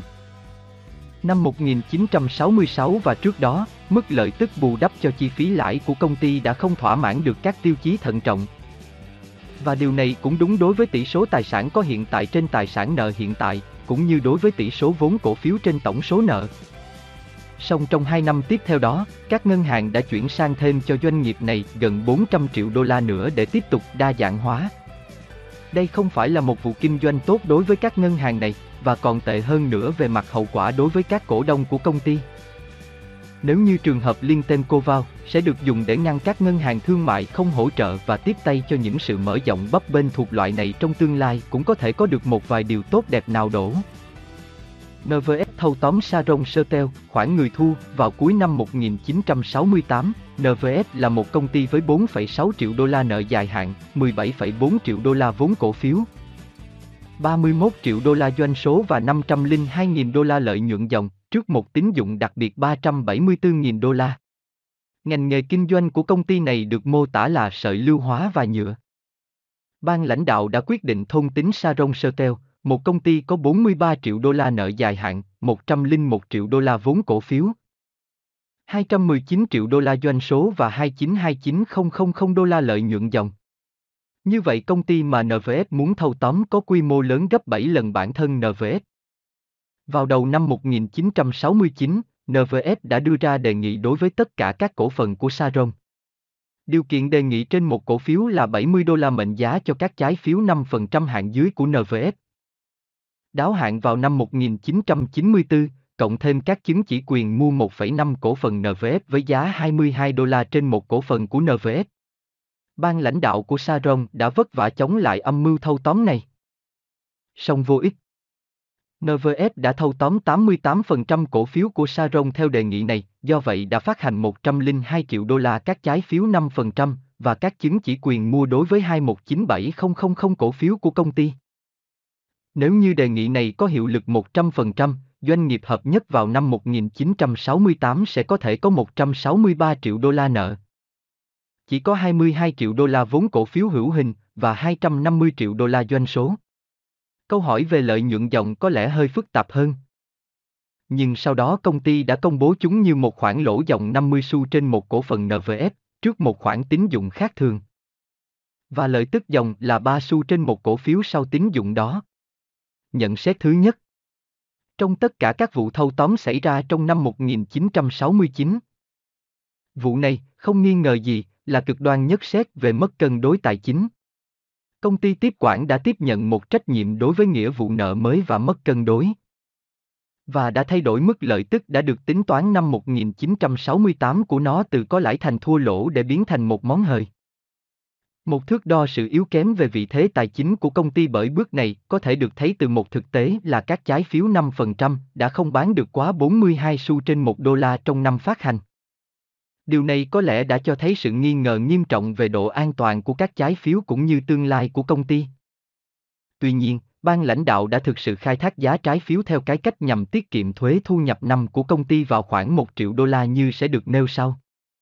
Báo cáo năm 1968 được công bố sau khi Saron bị thâu tóm, chứa đựng một cảnh tượng cô động về các kết quả của nó được chuyên xuống cuối năm. Báo cáo này chứa đựng hai khoản bất bình thường nhất. Một, một tài sản 58,6 triệu đô la, chi phí về nợ được hoãn lại. Số tiền này còn lớn hơn toàn bộ vốn cổ đông, được đánh giá ở mức 40,2 triệu đô la. 2. Tuy nhiên, một khoản 20. 7 triệu đô la được mệnh danh là chênh lệch của vốn cổ đông vượt chi phí đầu tư vào Saron đã không được đưa vào vốn cổ đông. Nhận xét thứ hai Nếu chúng ta loại ra các chi phí về nợ như là một tài sản có, điều dường như khó có thể là như vậy và đưa một khoản khác vào vốn cổ đông, nơi nó thường là thuộc về, thì chúng ta sẽ có một báo cáo hiện thực hơn về vốn cổ đông hữu hình của chứng khoán NVS. Đó là 2,2 triệu đô la. Như vậy, tác động thứ nhất của vụ này là làm giảm vốn cổ đông thực của NVS từ 17,4 triệu đô la xuống còn 2. 2 triệu đô la, thế là từ 23,71 đô la trên một cổ phiếu xuống còn 3 đô la trên một cổ phiếu, đối với 731.000 cổ phiếu. Ngoài ra, các cổ đông của NVS đã trao quyền cho những người khác được mua số cổ phiếu bổ sung nhiều gấp 3,5 lần tại mức giá thấp hơn 6 điểm so với giá thị trường tại thời điểm cuối năm 1968. Giá trị thị trường ban đầu của các chứng chỉ khi đó là khoảng 12 đô la mỗi cái, tức là tổng cộng 30 triệu đô la đối với chứng chỉ tham gia ở e nghị mua. Thực sự thì giá trị thị trường của các chứng chỉ đã vượt khá xa tổng giá trị thị trường của các chứng khoán NVF đang lưu hành. Lại một bằng chứng nữa về bản chất cái đuôi đòi vẫy cái đầu của giao dịch này. Các mánh khóe kế toán khi chuyên từ bản cân đối dự toán theo lệ này sang báo cáo của năm tiếp theo. Chúng tôi phát hiện thấy vài khoản bút toán rất lạ. Ngoài chi phí lãi cơ bản, một khoản nặng ký 7,5 triệu đô la, còn có khoản khấu trừ 1795000 đô la đối với khấu hao chi phí nợ được khoản Amortization of Deferred Debt Expense. Song khoản này hầu như được bù trừ ngay ở dòng tiếp theo bởi một khoản lợi nhuận rất khác thường, khấu hao vốn cổ đông đối với chi phí đầu tư vào công ty chi nhánh, có 1650000 đô la. Tại một trong những chú giải, chúng tôi phát hiện thấy một khoản bút toán chưa hề xuất hiện trong bất kỳ báo cáo nào khác mà chúng tôi đã từng được biết. Một phần của vốn cổ phiếu được ghi ở đây như là giá trị thị trường công bằng của các chứng chỉ quyền mua được phát hành gắn với thâu tóm 2212900 đô la. Tất cả các khoản bút toán này có nghĩa quỷ quái gì vậy? Không một bút toán nào trong số đó thậm chí được nhắc tới trong phần mô tả của báo cáo năm 1969. Một nhà phân tích chứng khoán có nghề sẽ phải tự luận ra những điều bí ẩn đó, hầu như theo cách của một thám tử. Anh ta tìm thấy rằng ý tưởng ẩn bên dưới là để kiếm được lợi ích về thuế có được từ mức giá thấp ban đầu của các phiếu nợ 5%. Đối với những bạn đọc muốn quan tâm đến sự sắp đặt khéo léo này, chúng tôi sẽ đưa ra cách giải quyết của mình tại phụ lục 6. Các khoản bất thường khác Một ngay sau phiên đóng cửa năm 1969, công ty này đã mua vào không ít hơn 650.000 chứng chỉ quyền mua ở mức giá chính 38 đô la mỗi cái. Đây là điều khác thường khi chúng tôi xem xét thấy là, à, bản thân NVS chỉ có 700.000 đô la tiền mặt vào thời điểm cuối năm đó. Và 4,4 triệu đô la nợ đến hạn vào năm 1970, như vậy rõ ràng là 6 triệu đô la đã trả cho số chứng chỉ là phải đi vay. B. Công ty mua vào chứng chỉ tiền giấy này vào thời điểm khi mà các trái phiếu 5% của nó được bán ở mức dưới 40 xu trên 1 đô la. Đây thường là một cảnh báo rằng các khó khăn về tài chính đang chờ đón phía trước. Hai, như là bù đắp một phần cho điều đó. Công ty này đã rút về 5,1 triệu đô la trái phiếu của mình cũng với 253.000 chứng chỉ để đổi lấy một số lượng tương đương cổ phiếu thường. Điều này là có thể được bởi vì do sự đỏng đảnh của thị trường chứng khoán, người ta đã bán các trái phiếu 5% ở mức dưới 40 đô la trong khi các cổ phiếu thường được bán ở mức giá trung bình là 13. 5 đô la, không trả cổ tức. 3. Công ty này đã có các kế hoạch hoạt động không chỉ để bán chứng khoán cho các nhân viên của mình, mà còn để bán cho họ một số lượng lớn chứng chỉ quyền mua cổ phiếu. Giống như những lần mua cổ phiếu, mua chứng chỉ này sẽ được trả ngay 5% và phần còn lại thì trả trong nhiều năm về sau. Đây là một kế hoạch cho nhân viên mua chứng chỉ có 102 mà chúng tôi từng được biết. Liệu có ai đó nay mai sẽ phát kiến ra và bán theo kiểu trả góp cái quyền được mua một quyền mua cổ phiếu nữa không? 4. Trong năm 1969, công ty Saron Sertel mới bị kiểm soát đã thay đổi phương pháp nhằm đạt được chi phí quỹ lương hưu của nó. Và đồng thời cũng chấp nhận mức khấu hao tài sản hữu hình thấp hơn. Các thay đổi về kế toán này đã bổ sung thêm khoảng 1 đô la trên một cổ phiếu vào lợi tức báo cáo của NVF trước khi pha loãng. 5. Vào cuối năm 1970, hướng dẫn chứng khoán của Standard Poor's đã thông báo là cổ phiếu của NVF được bán ở mức tỷ số giá lợi tức chỉ có 2. Con số thấp nhất trong toàn bộ trên 4.500 cổ phiếu phát hành được ghi trong cuốn sổ hướng dẫn đó. Như một câu châm ngôn cổ của phố Oan đã nói. Điều đó là quan trọng nếu như có thật. Tỷ số này dựa trên giá đóng cửa của năm là 8,75 đô la và lợi tức được tính toán là 5. 38 đô la trên một cổ phiếu cho 12 tháng kết thúc vào tháng 9 năm 1970. Nếu sử dụng các con số này, thì các cổ phiếu được bán chỉ ở mức gấp 1. 6 lần lợi tức.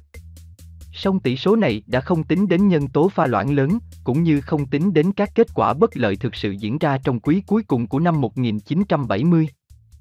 Khi các con số của cả năm cuối cùng xuất hiện, chúng đã cho thấy chỉ có 2,03 đô la trên một cổ phiếu là đạt được đối với chứng khoán. Trước khi tính đến sự pha loãng, và 1,80 đô la trên một cổ phiếu khi đã pha loãng. Hãy cùng lưu ý là giá thị trường gộp của chứng khoán và chứng chỉ vào ngày hôm đó là khoảng 14 triệu đô la so với khoản nợ trái phiếu 135 triệu đô la. Một vị thế mà vốn cổ đông thực sự là Khánh Kiệt. À, A Enterprise lịch sử khoảng 15 năm trước, một sinh viên đại học tên là William bắt đầu bán các căn nhà lưu động, khi đó được gọi là các toa móc. Vào năm 1965, anh ta thành lập doanh nghiệp. Trong năm đó anh ta đã bán được 5,8 triệu đô la các nhà lưu động và kiếm được 61.000 đô la lợi nhuận trước thuế doanh nghiệp. Đến năm 1968, anh ta đã gia nhập phong trào nhượng quyền kinh doanh và bán lại cho những người khác quyền được bán các nhà lưu động dưới cái tên công ty của anh ta. Anh ta cũng hình thành một ý tưởng sáng láng về việc tham gia vào chuẩn bị các tờ khai hoàn thuế thu nhập bằng cách sử dụng các ngôi nhà lưu động của mình như các văn phòng. Anh ta đã tạo ra một công ty con gọi là ngài thuế của nước Mỹ, Mr. Tax of America, và tất nhiên là bắt đầu bán các quyền kinh doanh cho những người khác đã sử dụng ý tưởng và tên tuổi của anh ta. Anh ta nhân số lượng các cổ phiếu công ty lên thành 2,71 triệu và đã sẵn sàng để cung ứng chứng khoán. Anh ta thấy là một trong những công ty giao dịch chứng khoán lớn nhất. Cùng với các công ty khác, sẵn lòng thực hiện vụ giao dịch này. Vào tháng 3 năm 1969, họ đã chào bán ra công chúng 500.000 cổ phiếu của AA Enterprise ở mức giá 13 đô la trên một cổ phiếu. Trong số đó, 300.000 cổ phiếu được bán cho tài khoản cá nhân của anh William và 200.000 cổ phiếu được bán cho tài khoản công ty. Bổ sung thêm 2,4 triệu đô la vào các nguồn lực của nó. Giá chứng khoán ngay lập tức nhảy vọt gấp đôi lên 28 đô la, tức là giá trị 84 triệu đô la cho vốn cổ đông. So với giá trị sổ sách, chẳng hạn, chỉ có khoảng 4,2 triệu đô la và lợi nhuận báo cáo tối đa là 690.000 đô la. Chứng khoán này như vậy đã được bán ở mức khỏe khoắn là gấp 115 lần lợi tức hiện tại và là lớn nhất trên một cổ phiếu. Không nghi ngờ gì, anh William đã chọn cái tên AA Enterprise để làm sao cho nó có thể nằm ở hàng đầu tiên trong các cuốn danh bạ điện thoại và các trang vàng. Một kết quả kèm theo là công ty này cũng sẽ xuất hiện trước tiên trong hướng dẫn chứng khoán của Standard Poor's. Cũng giống như tên của Abu Ben Akhem. Công ty này dẫn đầu tất cả. Điều đó tạo một lý do đặc biệt để lựa chọn nó như một ví dụ đau lòng của cách huy động vốn mới năm 1969 và các phát hành nóng. Nhận xét Đó không phải một vụ giao dịch tồi tệ đối với anh William. Số 300.000 cổ phiếu mà anh ta đã bán có giá trị sổ sách vào tháng 12 năm 1968 là 180.000 đô la và như vậy anh ta đã thu được gấp tới 20 lần. Tức là một khoản ngon lành 3,6 triệu đô la. Các nhà bao tiêu và phân phối chia nhau 500.000 đô la, trừ đi chi phí. Một đó dường như không phải là một vụ giao dịch vẻ vang đến như vậy đối với các khách hàng của các công ty bán gia. Họ được yêu cầu trả gấp khoảng 10 lần giá trị sổ sách của chứng khoán, sau hoạt động đầy nỗ lực nhằm tăng vốn cổ đông trên một cổ phiếu từ 59 xu lên 1. 35 đô la bằng tiền của chính họ. Trước năm đạt kết quả tốt nhất 1968, lợi tức cao nhất của công ty là ở mức nực cười 7 xu trên một cổ phiếu. Đã có những kế hoạch đầy tham vọng đối với tương lai, tất nhiên, song công chúng được yêu cầu trả trước một khoản lớn để hiện thực hóa điều được kỳ vọng trong các kế hoạch đó. Hai, mặc dù vậy, giá chứng khoán vẫn tăng gấp đôi chẳng bao lâu sau khi nó được phát hành lần đầu, và bất cứ ai trong số các khách hàng của các công ty môi giới cũng có thể kiếm được một khoản lợi nhuận khá hậu hĩnh. Liệu thực tế này có thay đổi được sự thả nổi, hoặc liệu khả năng đoán trước rằng điều đó có thể xảy ra có miễn trừ các nhà phân phối ban đầu của vụ phát hành chứng khoán này khỏi trách nhiệm của họ về việc chào bán gia công chúng và các hậu quả sau này của nó? Một câu hỏi không dễ trả lời. Song nó đáng được xem xét nghiêm túc bởi phố oan và các cơ quan điều tiết của chính phủ. Lịch sử tiếp theo với số vốn tăng lên của mình. AA Enterprise đã bước vào hai ngành nghề kinh doanh bổ sung. Trong năm 1969, nó mở thêm một chuỗi các cửa hàng bán lẻ thảm. Và nó tiếp quản một nhà máy sản xuất nhà di động. Các kết quả báo cáo cho 9 tháng đầu năm 1969 không hoàn toàn là giật dở. Song chúng khá hơn một chút so với năm trước đó, 22 xu một cổ phiếu so với 14 sen. Điều gì đã xảy ra trong những năm tháng tiếp theo thì thực sự là không thể nào tin được. Công ty này đã mất 4365000 đô la, tức là 1,49 đô la trên một cổ phiếu. Điều này đã ngốn toàn bộ vốn của công ty trước khi có huy động vốn. Cộng với toàn bộ 2,4 triệu đô la nhận được từ việc bán chứng khoán, cộng thêm với 2 phần 3 của số tiền được báo cáo là kiếm được trong 9 tháng đầu năm 1969. Chỉ còn lại có một khoản đáng thương 242.000 đô la, tức là 8 xu trên một cổ phiếu, vốn của những cổ đông công chúng đã phải trả 13 đô la cho đợt phát hành mới chỉ có 7 tháng trước đây thôi. Mặc dù vậy, cổ phiếu đã đóng cửa năm 1969 ở mức giá được đưa ra là 8,125 đô la, tức là sự định giá, công ty là 25 triệu đô la. Nhận xét tiếp theo một thật là quá nhiều để có thể tin được rằng công ty đã thực sự kiếm được 686.000 đô la từ tháng 1 đến tháng 9 năm 1969 và sau đó thua lỗ 4365000 đô la trong vòng 3 tháng tiếp theo.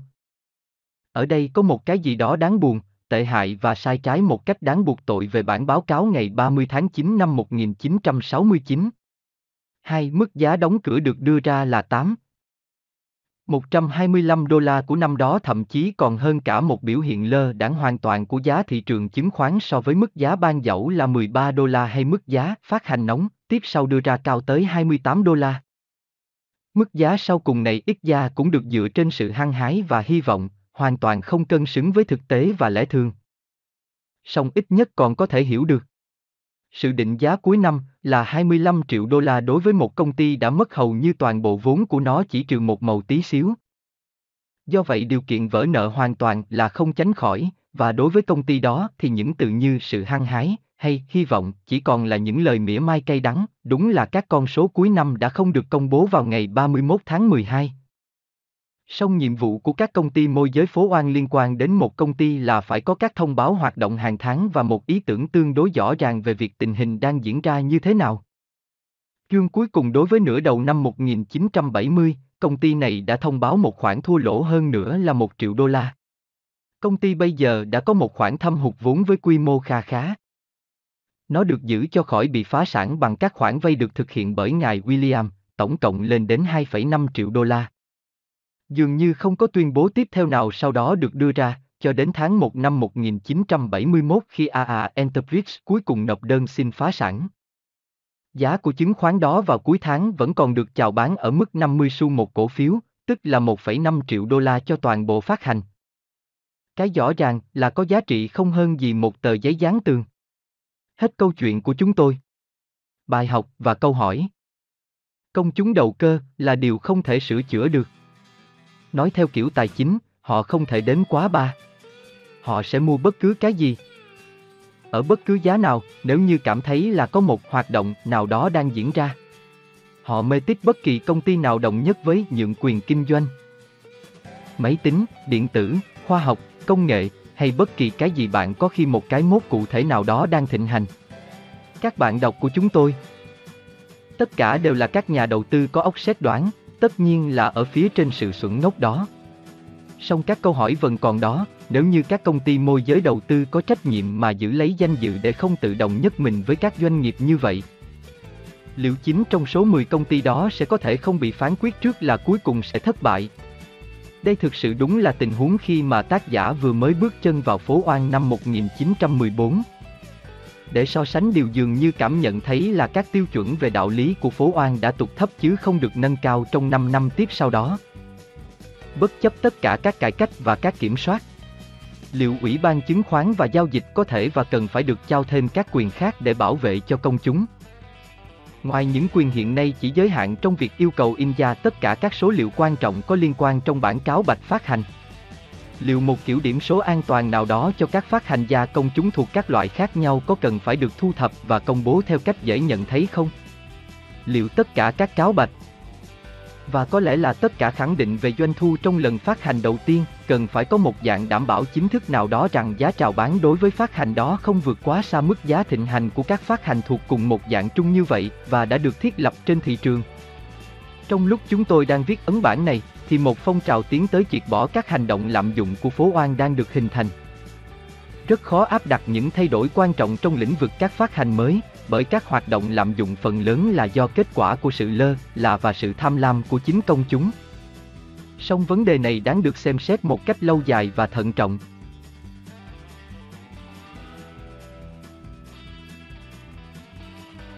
Bình luận về chương 17 Vị thần thông thái U Đần Đến gặp vua của lũ quỷ trong hang, khóa tay ông ta lại và yêu cầu ông ta hãy cho biết làm thế nào để trật tự có thể chiến thắng hỗn loạn.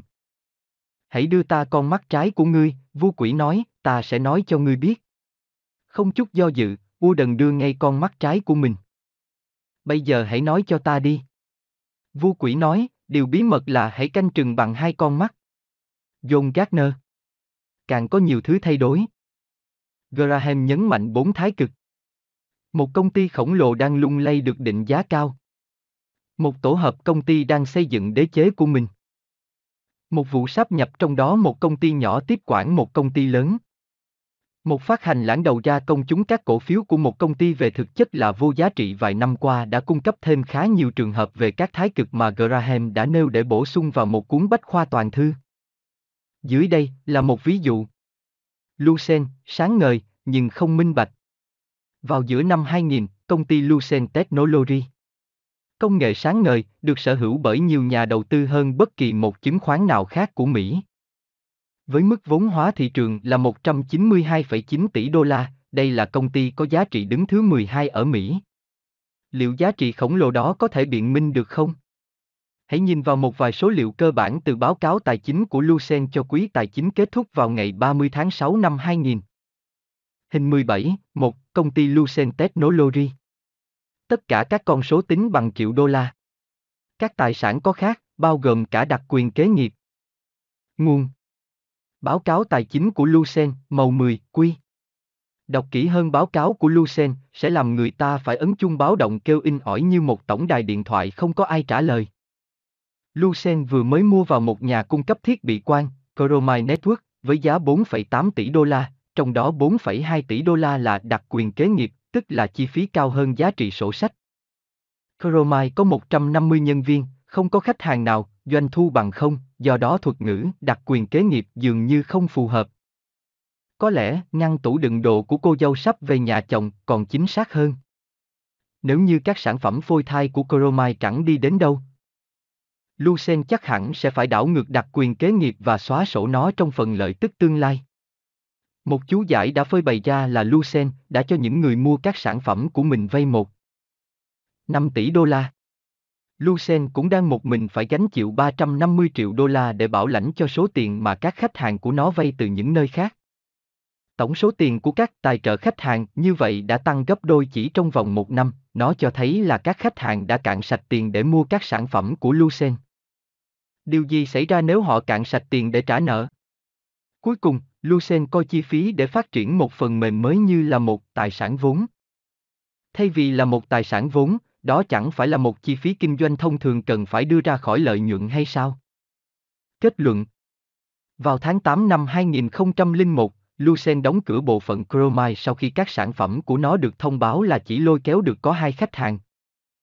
Trong năm tài chính 2001, Lucen đã thua lỗ 16,2 tỷ đô la, trong năm tài chính 2002, công ty này mất thêm 11,9 tỷ đô la nữa. Nằm trong số thua lỗ đó có 3.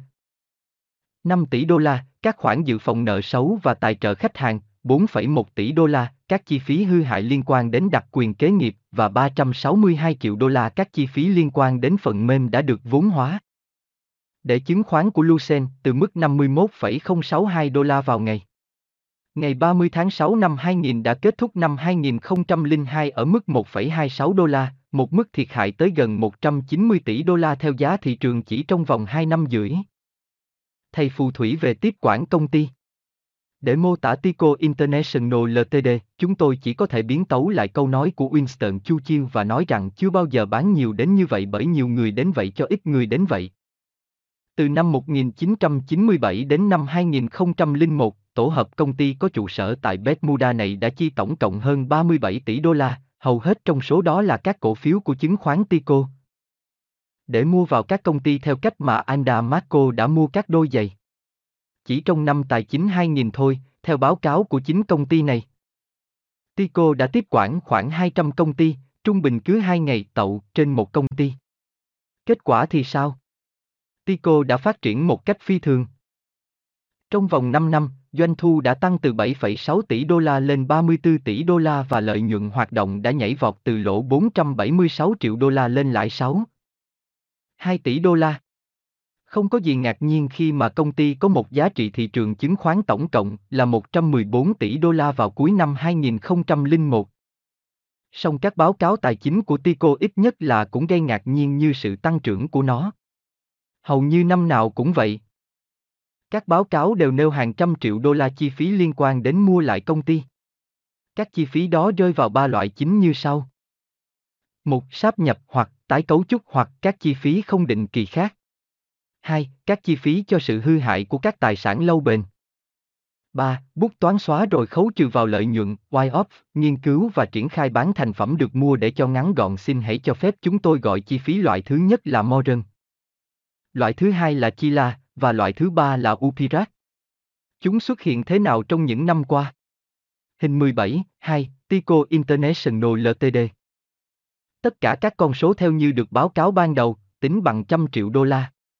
Các con số tổng cộng của sáp nhập tiếp quản không bao gồm các vụ giao dịch hạch toán theo phương pháp cộng vốn, pooling of interest deal. Như bạn có thể thấy, các chi phí modern được giả định là không định kỳ, đã xuất hiện ở 4 trong 5 năm và tổng cộng lên đến một con số chơi trẻn là 2. 5 tỷ đô la. Chila cũng trỗi lên một cách thường xuyên như vậy và lên tới hơn 700 triệu đô la. Upirat tiến tới thêm nửa tỷ đô la nữa. Nhà đầu tư thông minh chắc sẽ hỏi. Nếu chiến lược của Tico tăng trưởng thông qua tiếp quản là một ý tưởng hay ho đến như vậy, tại sao công ty lại chi trung bình là 750 triệu đô la một năm để dọn dẹp nó sau đó? Nếu điều này dường như đã rõ. Tico không phải ở trong lĩnh vực làm ra các sản phẩm, mà trong lĩnh vực mua các công ty khác làm ra các sản phẩm đó, thì tại sao các chi phí modern của nó lại là không định kỳ? Liệu chúng có phải chỉ là một phần chi phí bình thường của Tico để thực hiện công việc kinh doanh? Và với các chi phí kế toán cho các vụ tiếp quản đã qua vẫn cứ tiếp tục được chất lên lợi nhuận của mỗi năm. Ai có thể nói cho bạn biết là năm tới sẽ là như thế nào? Thực vậy, thậm chí một nhà đầu tư cũng không thể nói được là lợi nhuận trước đây của Tico là bao nhiêu. Trong năm 1969, sau một cuộc xem xét kế toán của Ủy ban Chứng khoán và Giao dịch Mỹ, Tico đã bổ sung hồi cố 270 triệu đô la trong các chi phí Moren vào các chi phí năm 1998. Nghĩa là các chi phí không định kỳ đó đã xảy ra một cách thực sự định kỳ trong năm đó nữa. Cũng vào thời gian đó, Công ty này đã sắp đặt lại các chi phí ban đầu được báo cáo là của năm 1999, Moren đã tụt xuống còn có 929 triệu đô la trong khi Chila tăng lên 507 triệu đô la. Tico rõ ràng là phát triển về quy mô, song liệu nó có phát triển về lợi nhuận không? Không một người ở bên ngoài nào có thể nói một cách chắc chắn là có. Kết luận Trong năm tài chính 2002, Tico thua lỗ 9,4 tỷ đô la, Chứng khoán của công ty này được đóng cửa ở mức 58,90 đô la vào cuối năm 2001. Đã kết thúc năm 2002 ở mức 17,08 đô la, một sự sụt giảm 71% chỉ trong có 12 tháng.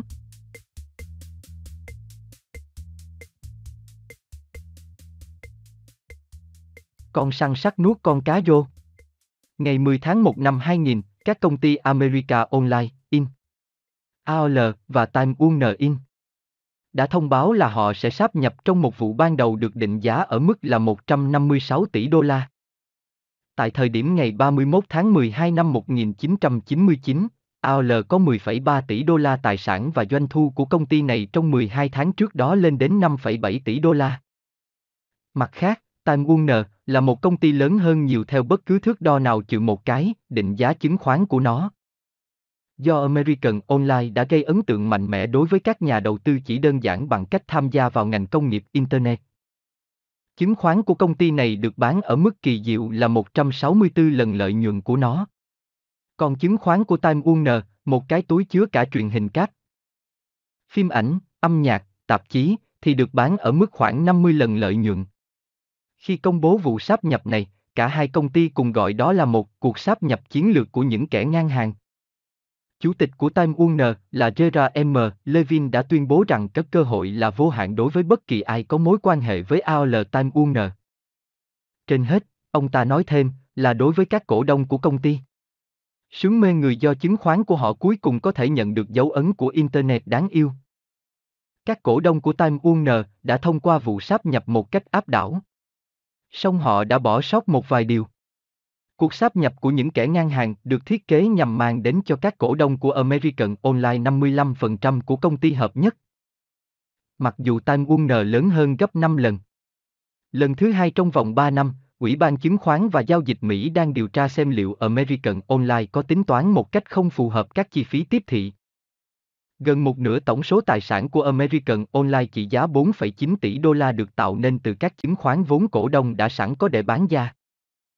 Nếu như giá của các chứng khoán công nghệ được giao dịch chính thức mà tụt thì điều đó có thể sẽ quét sạch hầu hết nền tảng tài sản của công ty. Kết luận Ngày 11 tháng 1 năm 2001, hai công ty này đã hoàn tất vụ sáp nhập của họ. AOL Time Warner Inc. đã mất 4,9 tỷ đô la trong năm 2001 và trong một mất mát khổng lồ chưa từng được ghi nhận bao giờ đối với một doanh nghiệp, thêm 98,7 tỷ đô la nữa trong năm 2002. Hầu hết các mất mát là do sự giảm bớt giá trị của American Online. Đến cuối năm 2002, các cổ đông mà Levin đã dự báo các cơ hội vô hạn chẳng có gì để mà khoe ngoài việc mất 80% giá trị cổ phiếu của họ kể từ khi vụ sáp nhập được tuyên bố. Liệu bạn có thể để trượt mất đầu tư vào nhà trẻ? Ngày 20 tháng 5 năm 1999, công ty Etoin bán 8% cổ phần của mình ra công chúng. Bốn ngân hàng đầu tư có uy tín nhất của phố Oan là Goldman, Sachs, Bamboson, Robertson Stephens, Donaldson, Lupkin Gendret và Merrill Lynch đã nhận bao tiêu 8,32 triệu cổ phiếu ở mức 20 đô la mỗi cái, tạo ra 166,4 triệu đô la. Chứng khoán lên giá rầm rầm. Đóng cửa ở mức 76,5625 đô la, tăng 282,8% ngay trong ngày giao dịch đầu tiên, ở mức giá này, Eto với 102 triệu cổ phiếu đã có một giá trị thị trường là 7 8 tỷ đô la. Loại ngành nghề kinh doanh gì mà những người mua đã nhận được với cái giá đó? Doanh số của Eto đã tăng 4 261% trong năm trước đó, và nó bổ sung thêm 75.000 khách hàng chỉ trong quý gần nhất. Song trong 20 tháng tồn tại trong lĩnh vực kinh doanh của mình, Eto đã tạo ra một doanh số tổng cộng 30,6 triệu đô la, trên doanh số đó công ty đã chịu một khoản thua lỗ dòng là 30. 8 triệu đô la, nghĩa là Eto đã phải chi 2 đô la để bán được 1 đô la giá trị của đồ chơi. Bản cáo bạch cho phát hành lần đầu ra công chúng cũng tiết lộ là Eto có thể sẽ sử dụng một phần số tiền thu được từ phát hành để thâu tóm thêm một doanh nghiệp online nữa là Babyster. In một công ty đã lỗ 4,5 triệu đô la trên doanh số 4,8 triệu đô la trong vòng một năm trước đó để giành được giải thưởng này. Eto phải chi trả có 205 triệu đô la. Và Eto sẽ dành ra 40,6 triệu cổ phiếu thường để phát hành trong tương lai cho ban lãnh đạo của mình. Như vậy, nếu Eto đã từng bao giờ làm ra tiền, lợi nhuận dòng của nó sẽ phải được chia cho không phải là 102 triệu, mà là 143 triệu cổ phiếu, làm loãng bất kỳ một lợi tức tương lai trên một cổ phiếu nào đi gần 1 phần 3. Một so sánh giữa Eto với Twist ERUS In, đối thủ lớn nhất của nó, sẽ gây sốc.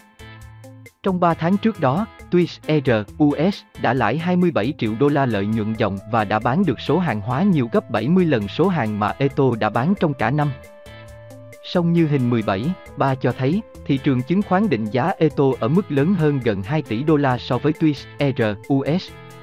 Kết luận Ngày 7 tháng 3 năm 2001, Eto đệ đơn xin bảo hộ phá sản sau khi đầy các thua lỗ dòng lên trên 398 triệu đô la trong cuộc đời ngắn ngủi của nó ở vị trí một công ty đại chúng. Chứng khoán của công ty đã từng lên đến đỉnh cao 86 đô la trên một cổ phiếu vào tháng 10 năm 1999, cuối cùng chỉ còn được giao dịch ở mức một xu.